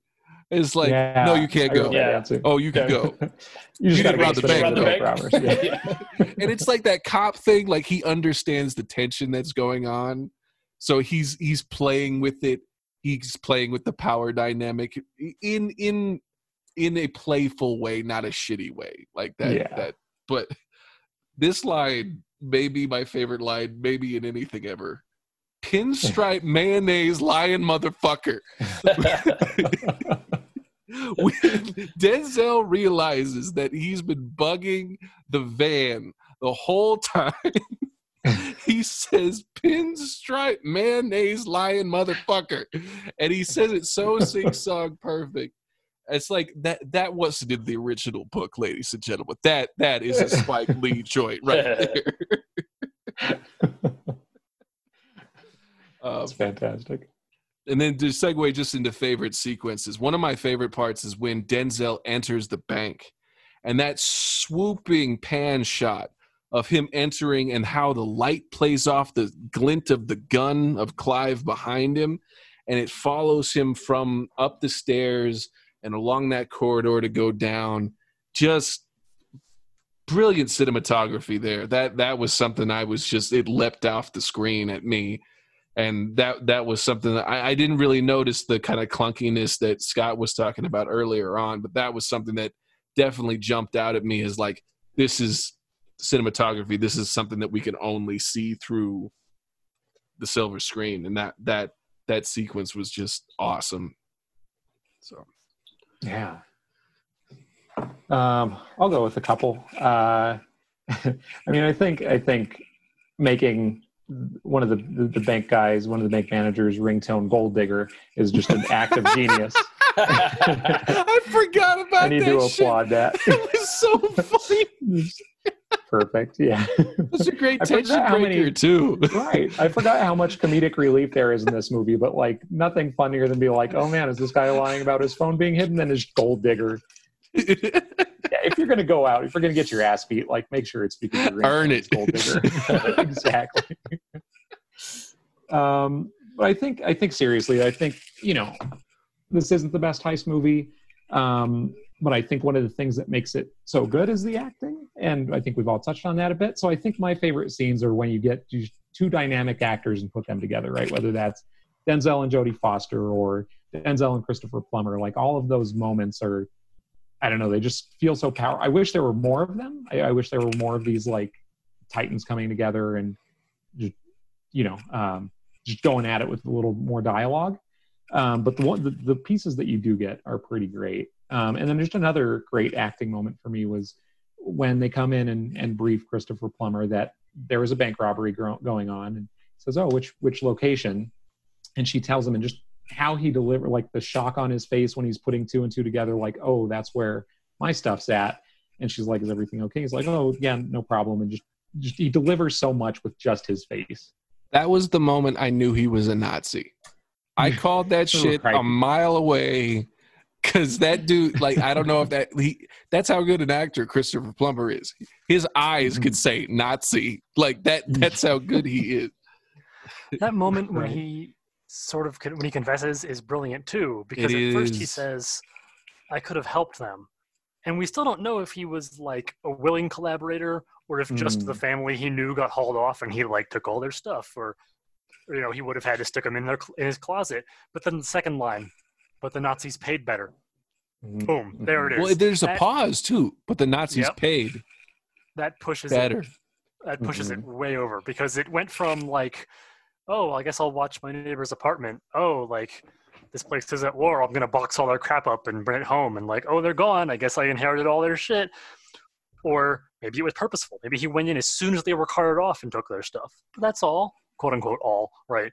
But then and like says i could have helped them oh well like then was he in the party but not down with the jew the jew killing part and like could have protected them or like he will hide like all of those possibilities are floating around. And then he just goes but they paid better. And it's like oh oh that shit. like so fascinating to me because we just had it kind of comes off the tail of the reveal that Denzel has been taping Jodie. As like they introduced that recording device way too obvious for it not to come back later. I was so happy that Yeah. I, I I saw that as like oh he's gonna he's gonna trap somebody with that, but like it was so interesting because he go Plummer goes and reveals more than he needs to in that moment and it's this he's trying to get it off his chest in a certain sense yeah, in, in the him, most insulated way possible. It's it's a great oh. scene. It's a great dynamic but it was surprising. I think that that adds to it. Sorry scott ahead. clive owen talks about in the narration he talks about he was taking revenge against the guy but the guy did an evil thing but then tried to make up for it by doing Right. his whole life yeah yeah yeah And yeah, Plummer talks about like, oh, I've spent my whole life as a philanthropist, but in his face, this is all down to Christopher Plummer. Mhm. You can see the conflict in his face. That he's even saying it like, I did all these good things because I felt so guilty, and please tell me that makes it okay because I really need someone to tell me it's okay. Like, I feel like there's Oh, also man. a moment in that of a fuck it. I feel like he Yeah. gets to that like there's not a threat. If I need to pay the ransom, I'll re- play it at some other or blackmail at some other time. But he's he's kind of letting that go out of guilt, but also like the fuck are you gonna do to me now? Like I think there's a little that that's the nuance of that performance. And he he's in it less than Hannibal Lecter. Like he he's very sparsely peppered into the the the salad there. Yeah. I love that he comes into the uh, fucking the van and sits down like he's gonna hang out while they're investigating, and, and And they're Denzel's just like, like, "Thank you, we'll here." call you." Like- What What do you think you're doing? That's Yeah. not how this works. oh, it's great. Tim, what what were your favorite sequences? Um, I don't know. It's hard to kind of lock it down to like a, a, a favorite. I mean, I think you know, I just like the, I like the slow burn of it. I like the, you know, the idea that you know, okay, there's something else going on than what what we kind of see. You know, like, um, yeah, I don't know. I don't, I don't know that I had like a favorite scene or anything. So I feel like a lot of it was just like as as a whole, like the way it kind of played out and the way, um, you know, the way like little. I guess if I had to narrow it down to like something more than others, it's the stuff in the bank. Every time you got either a little reveal as far as how much they had planned and like kind of how smart Clive Owen was. Like the moment where he's like, I forgot my cell phone at home. So he looks through all the bank employees, like someone's going to have this guy's number and I'm going to call it, you know, that, so that he, that he knew to do that, you know, or, so you know, that one point, actually, like, I think one of what maybe one of my favorite scenes was when they're like moving the prisoner, the, the hostages around. You don't Yep. really know why. And then the, the, the girl with the gun starts screaming and he Yep, takes the gun, yep. puts the thing and throws her in the room. And you're like, oh, and it was, so it was like, okay. And like, you know, that made sense back to like, oh, well, the other guy who like, you know, when he's mouthing off and they drag him out and like, you know, how like, how all of those little things, how intentional they were, that they kind of knew that from the start, and you, you know, you getting that little hint, you know, where okay, I know they're all dressed the same because, um, you know, they're all going to try to escape together. I kind of got that early on, but how elaborate it was to, you know, as he was saying at the end, to make all of the hostages sort of corroborate the, the you know, the bank robber story because they all did something to make them believe that they were also a hostage like them, you know. Um, so it's not just about dressing the same it was about kind of putting them all in that situation too and you know you're you're scared and you're blindfolded and you can't really see what people look like and you know you're just like oh yeah this guy you know started mouthing off and they dragged him out he can't be one of the you know he can't be one of the bank robbers you know like and you know so how great all that was and then little by little you're seeing people working in the storeroom and you're like wait a minute wasn't that uh... so There's something else about like the way those photos were overexposed from the flash. Yeah. There was I never really hammered down that the dude who was mouthing off was part of the crew. Like cuz they like there's so much photo o- like overstimulation of your eyes as you're like with the smoke and the lights and the the the the darkness. And then those photos are really kind of off unsettling. It it it makes everybody look this weird washed out. So that was also really effective i think that like i i kind of had the sense that he was one of the guys but i i wasn't sure the whole time and i think that that was really cool There was Yeah. another thing I noticed too. It wasn't really a favorite scene, but when they're in the barber shop at the end, and uh, and he's talking about, um, you know, this was another you know weird little flub thing I saw where when he says, "Oh, it was," he says it was 60 years ago, but his mouth doesn't match the audio. So I think he said 50, and they had to overdub 60. So I don't know if they they fucked up like when this was actually happening and what what year the movie took place in. But I remember seeing like, oh, that looks weird. And I had to go back and watch it again. And he mouths the Christopher word Plummer just had that problem that we all have, where we keep thinking of the '90s as like eight years ago. Right, Right. yeah, Like he had a, a version of that, right? yeah. um, oh, and I also looked up here. This is a funny thing again while you're looking for that. Oh, So I looked up the song uh, Chaiyya Chaiyya because like I knew I knew it from something. So it's from uh, a film called Dil Se, and one of the when I did a search for it, one of the questions is. Uh, why is Chaiyya Chaiyya an Inside Man? Well, there's no logical reason why Spike Lee used the Chaiyya Chaiyya track in the movie Inside Man, other than the simple fact that he liked it. He thought it would be unconventional and different. The song has no thematic similarity to the movie plot. Like, okay, that makes sense. it's not wrong it's not wrong That's all we need. so i love i love the moment it is very 2020 for the they're gonna shoot me for not wearing my mask they could shoot me just felt like Yeah. so were- I was thinking the mask thing the whole time too at the beginning, just the complaining about the masks. i was and just like, glad but they were your social masks and- distancing exactly. And the whole uh, the story from the other day about gaiters being less effective and the the robbers all wearing gaiters. Oh Like, I don't know which thing that's Mm. going to do, but it's not going to help you. So the moment I was thinking of is when Clive Owen looks at the vault and turns away and goes into the storage closet and goes, beautiful. That moment is so great because you don't know what the fuck he's talking about. You don't know if what he's going after is in one of those boxes or what the deal is. And you don't really Hmm. see that payoff till the very end. But it was, it seemed like I didn't really make the connection between this and Die Hard until like us talking now. But like, that's a heist movie with the bait and switch, right? They're not here for the money. There's bearer bonds. They're not here. It's not a terrorist thing. We're not going to take the hostages anywhere. It's a heist. So that that dynamic was, and it was just such a cool like.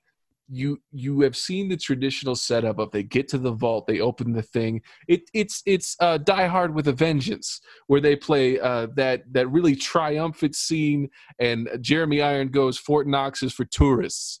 That whole thing and but they do the same they they treat the storeroom with the staples boxes with the same respect as they do fort knox it's just really i like that inversion of your i mean the whole movie kind of plays with that inversions of expectations thing i thought that moment was really fun Mhm. It Scott, also have we- made me Oh, think ahead. too, like you know, like hey, maybe I could rob a bank because it's like I'd be cool living in a wall for a week.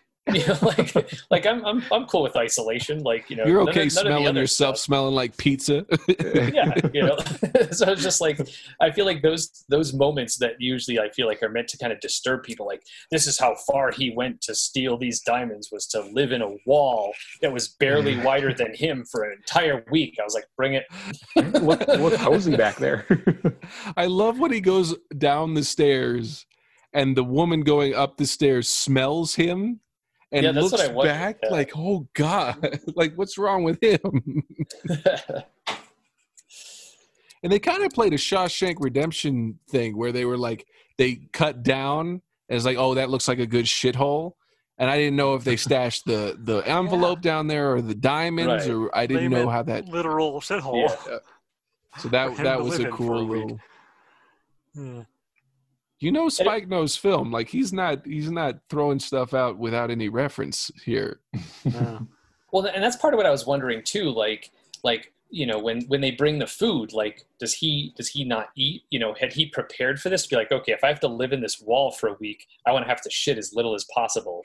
So I'm not going to eat leading up to it, and I'm going to make sure that like while I'm in there, I'm going to eat only the bare minimum. You know, because that's part of it too. Like, I mean, when you mm-hmm. think about it, like, okay, if you're eating three full meals a day and deucing in a hole, like, sure, but it's like, you know, if he's got maybe a granola bar and a bottle of water a day to get him through, it's like, okay, like maybe that's more manageable, you know. Um, plus, the, and then the scene when they show him doing push-ups, I'm like, come on, man! Like, really, you're gonna like this is your time to stay strong and like get yourself sweatier while you're living in a wall for a week. Like, I think you can wait to do your upper body exercises you get out of the I think wall. there's definitely like a, a New York smell proviso that like he comes out of the bathroom. I think the wo- reason that woman doesn't say anything is because he's wearing baggy clothes. He has like this stench. He's like, oh, he's using the bathroom. He's not supposed to be here. He's leaving. Like I feel like there's Mhm. definitely that idea around where he came from and why he would be in that setting smelling like he Mhm. does. Yeah. Well, plus like the fact that he was carrying a bag, I was like, to me, is like, is that going to be kind of suspicious? Right. You know, like which uh, you know, I forget what was uh, like in the bag. I mean, you know, obviously he had like, I guess that was part of it too. I didn't know how much stuff he left in the wall, like what he brought in with him to kind of survive. Did he just leave it there? But like, you know, and again, we know he has the diamonds, but they didn't take up much room. So it's like, you know, I was like, is that risky leaving the bank with a duffel bag like that? right, You know, and sunglasses and a hat. And, yeah. So like maybe the that was part of Marvel, it, where like, the yeah. Marvel disguise. Just put on a baseball cap. Ain't nobody gonna know you're Captain America. right. Uh, Scott, did you have a favorite sequence? I don't think we got to you. Yeah. Um. Let me see your shoe. Why? Why? Why you see my shoe? Because you shoved your foot so far up his ass. Oh, right.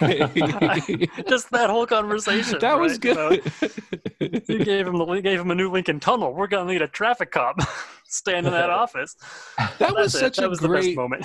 dynamic Uh, between the two of them, and they don't really play with it too much. Yeah. I, I want to see that buddy cop or like that that or them playing against each other would be really Mhm. good.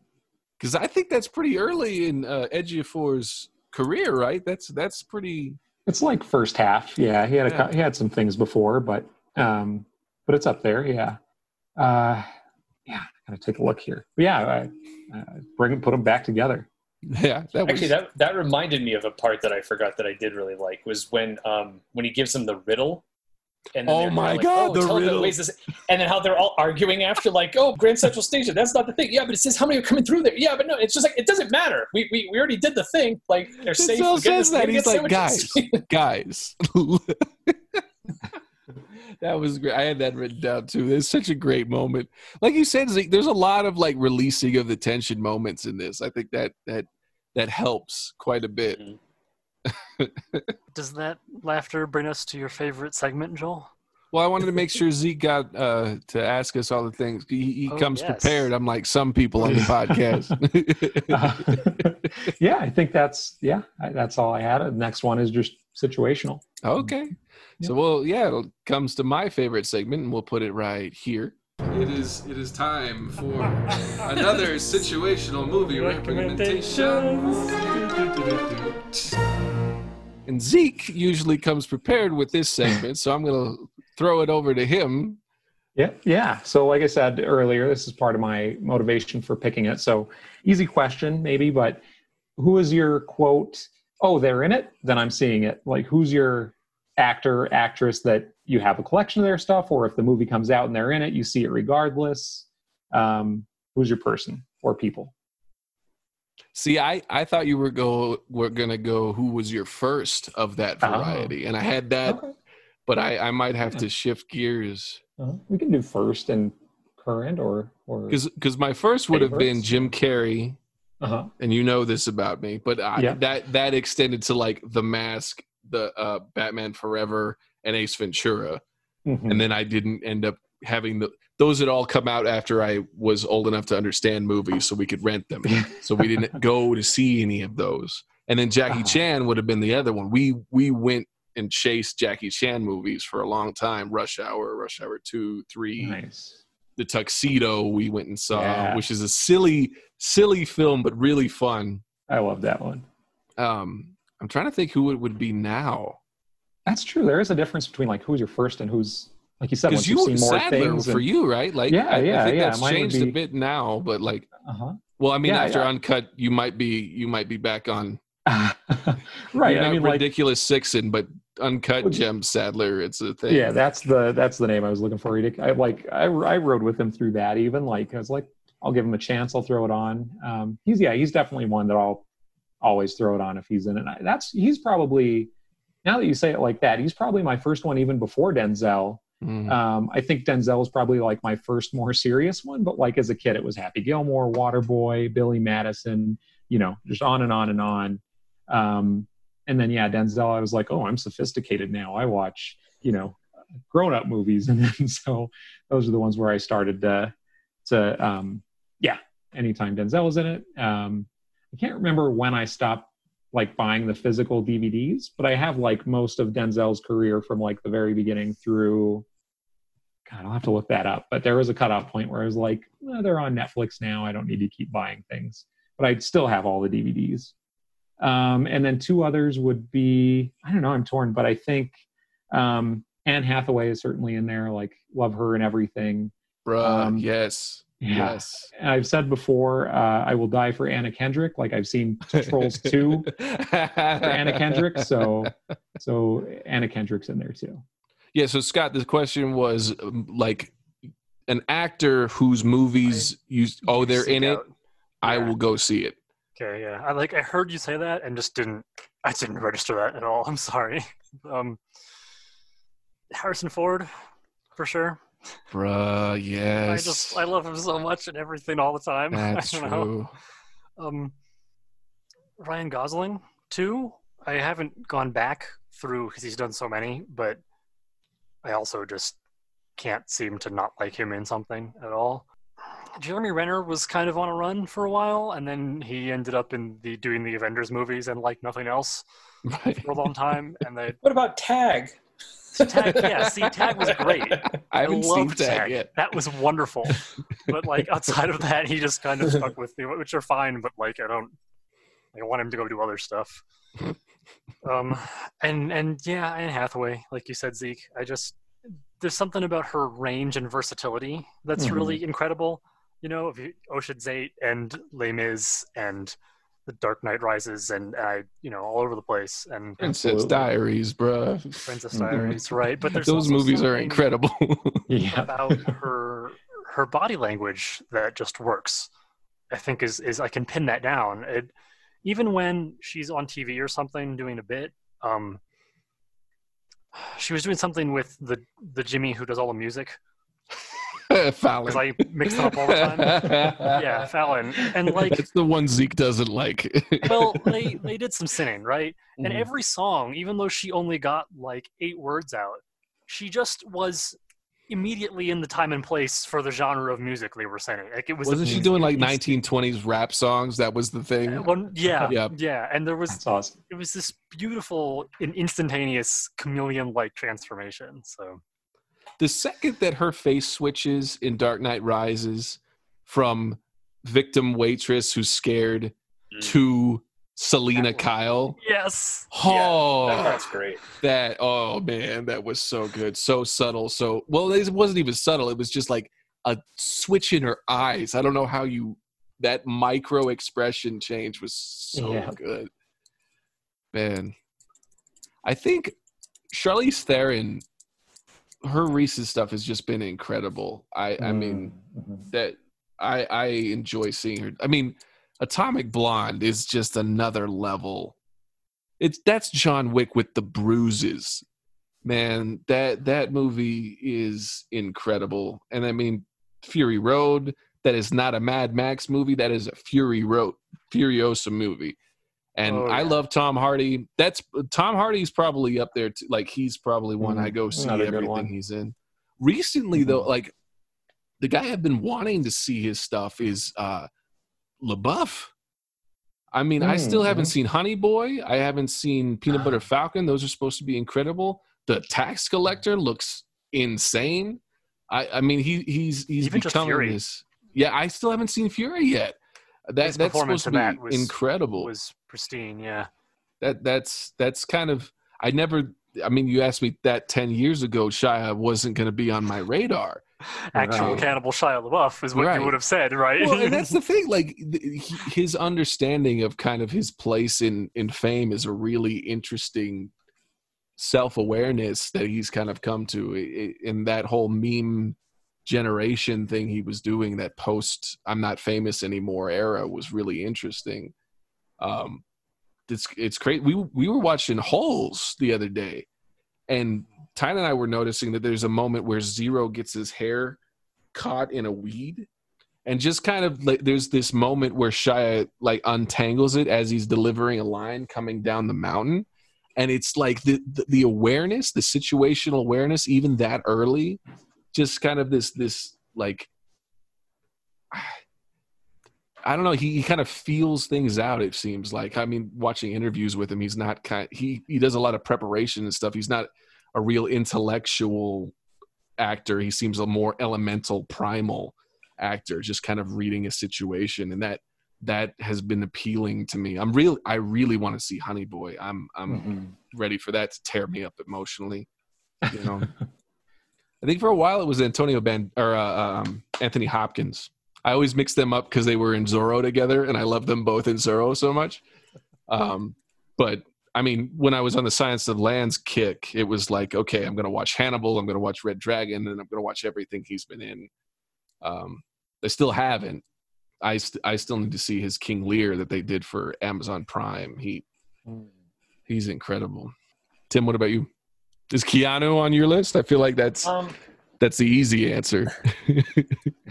yeah, that's that again. Yeah, that's the easy answer. So it's kind of like, I mean, then again, I, I've never seen was it the Lake House or whatever the you know Oh, Like, the there- the there some threesome gone just wrong. Do we all know what happens in that one? yeah, and uh, was it like there's one yeah, the, the romantic comedies he's been in, I've never seen those just because it's like, eh. Oh, did you But- see uh Man of Tai Chi? Yeah. That was great. Yeah. Yeah. Sorry. he plays a Um, bad, bad man in that one. Mhm. yeah, he that was great to see him as the villain. I really like that. Um, and you know, it was such a different role from Neo too, where he's kind of just being led through like I don't know what the fuck is happening to me, as opposed to like I'm the old master, you Yeah. know, yeah, and I'm gonna fuck you up, you know. Isn't Tyson in that one?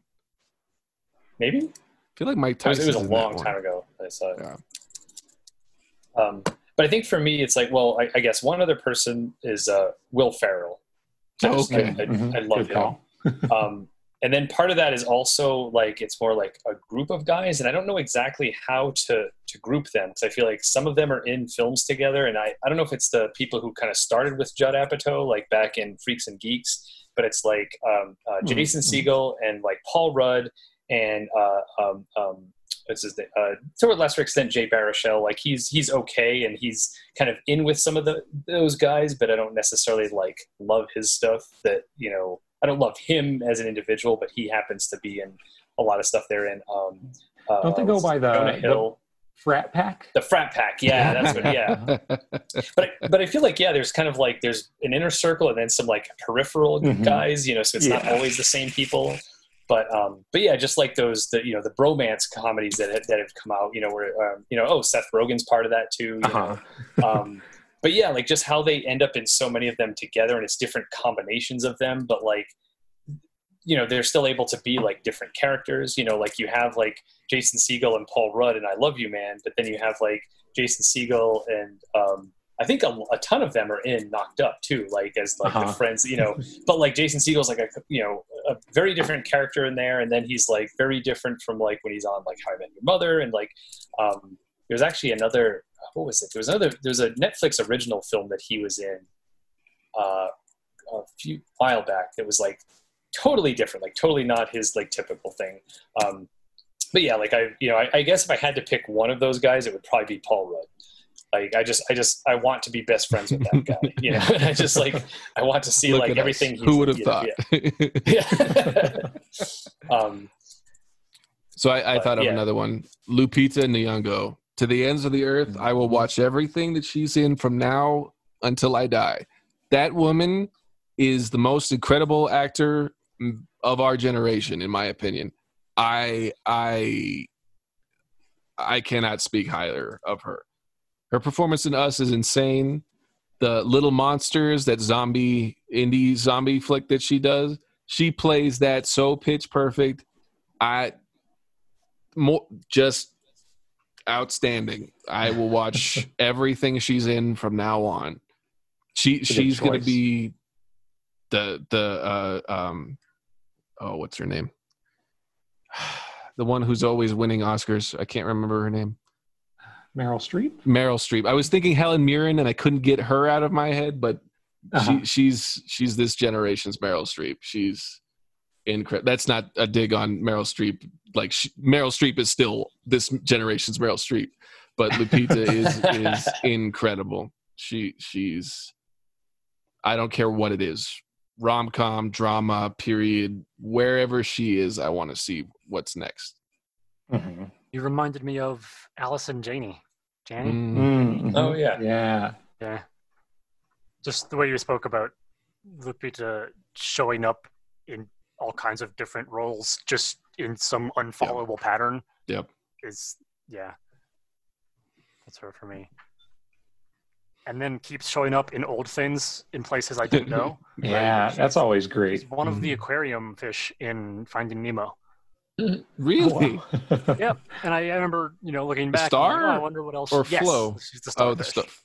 Yeah, And. I remember looking back and thinking, like, oh, I want to go see what else she was in. It was listed at Finding Nemo. I was like, what? I don't know. That was very much a Wikipedia discovery. yeah.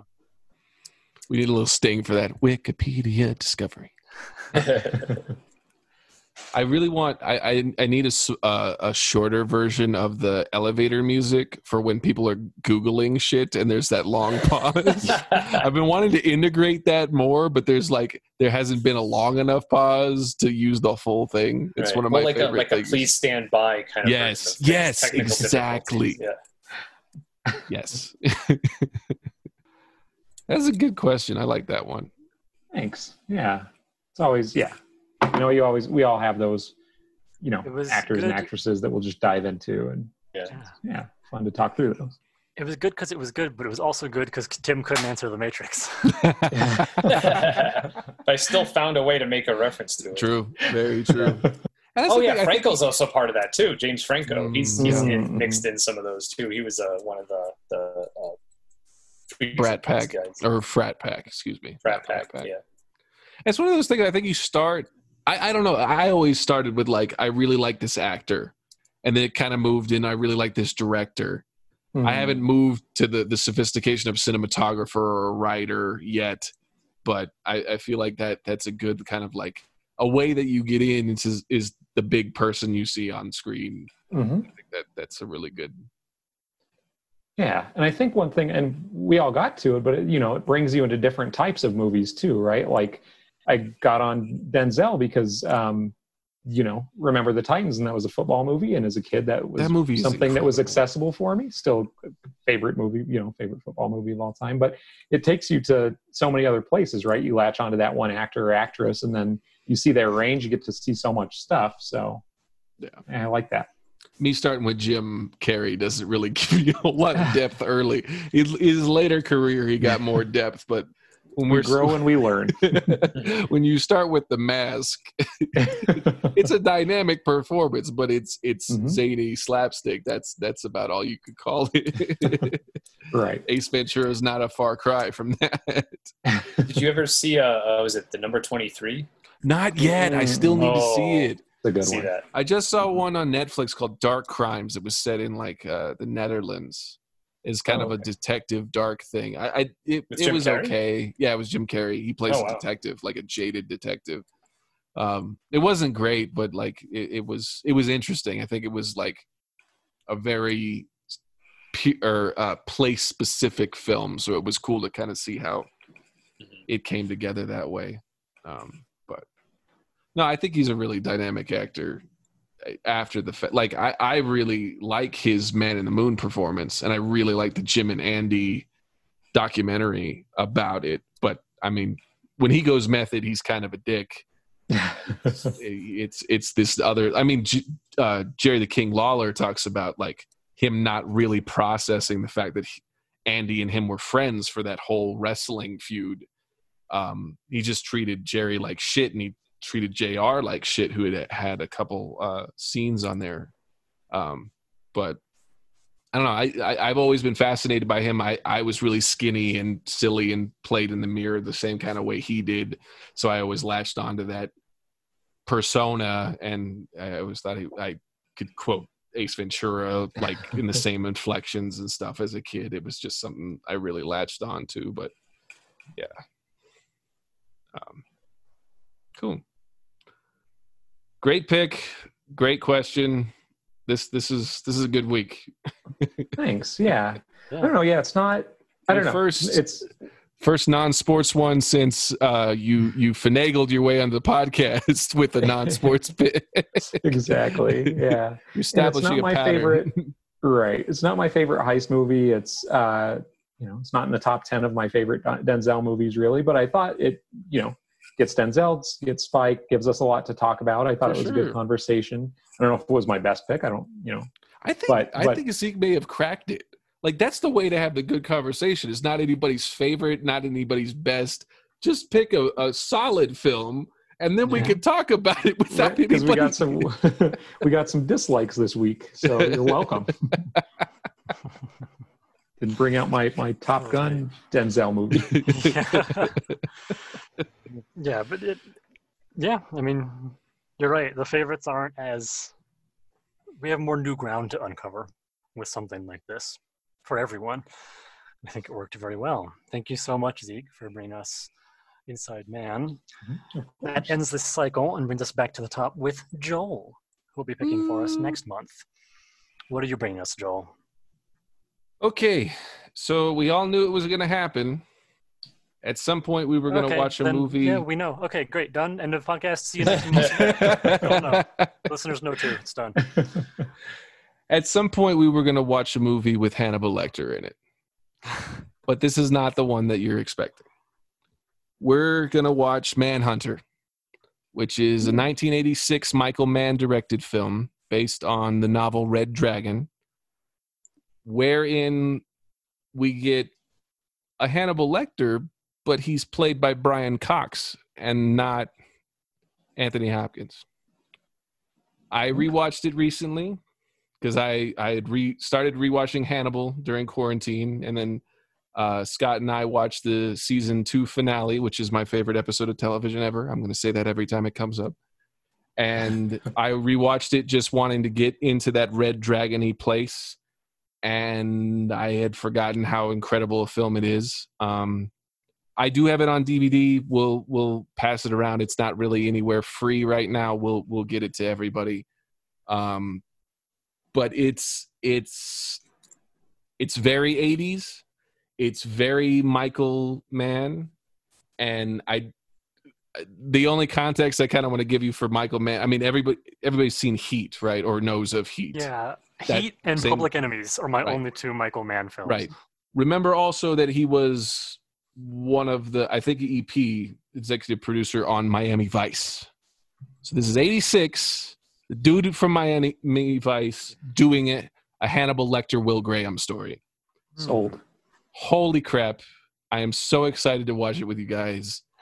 Visually stunning, performance are really interesting, and we could kind of get into the Hannibal Lecter portrayals and the, the comparisons there, and then just Tom Noonan plays this incredible twisted killer. It's it's I'm very excited to get to talk. I mean, this has been on my list the whole time we've done the podcast, so I think it was it's finally time, and I'm I'm very excited. This Zeke, this is kind of full circle. This is the last Hannibal centered piece of media that I ever consumed, and Zeke is the person that introduced me to Silence of the Lambs. So he he's the reason I'm always on people to watch the Hannibal series. So blame Zeke if you're going to blame anybody, but it's kind of full circle to get to watch it with you, with Zeke, and kind of get to discuss it. So very excited for that for next month. I'm Cool. Sounds wonderful. Yeah, I'm really excited. Oh, thank you, thank you, Zeke, for bringing us Inside Man and for bringing Joel to Hannibal and therefore bringing us Manhunter. Happy to do it. Joel, thank you for nothing. No, no. I still He was merely a vessel. all the credit is to Zeke. but anyway, thank you all for joining me, and thank you, listeners, for joining us. Until next month, uh, have a good time and watch movies so you don't go insane in lockdown. Bye. Bye. Bye. I love the Zoom delayed byes. That's my favorite part. New favorite segment. Did you know Movie Mumble has its very own Twitter account? Please follow us on Twitter at Movie Mumble NTG and tweet at us with questions, reviews, or recommendations of things you'd like us to watch next.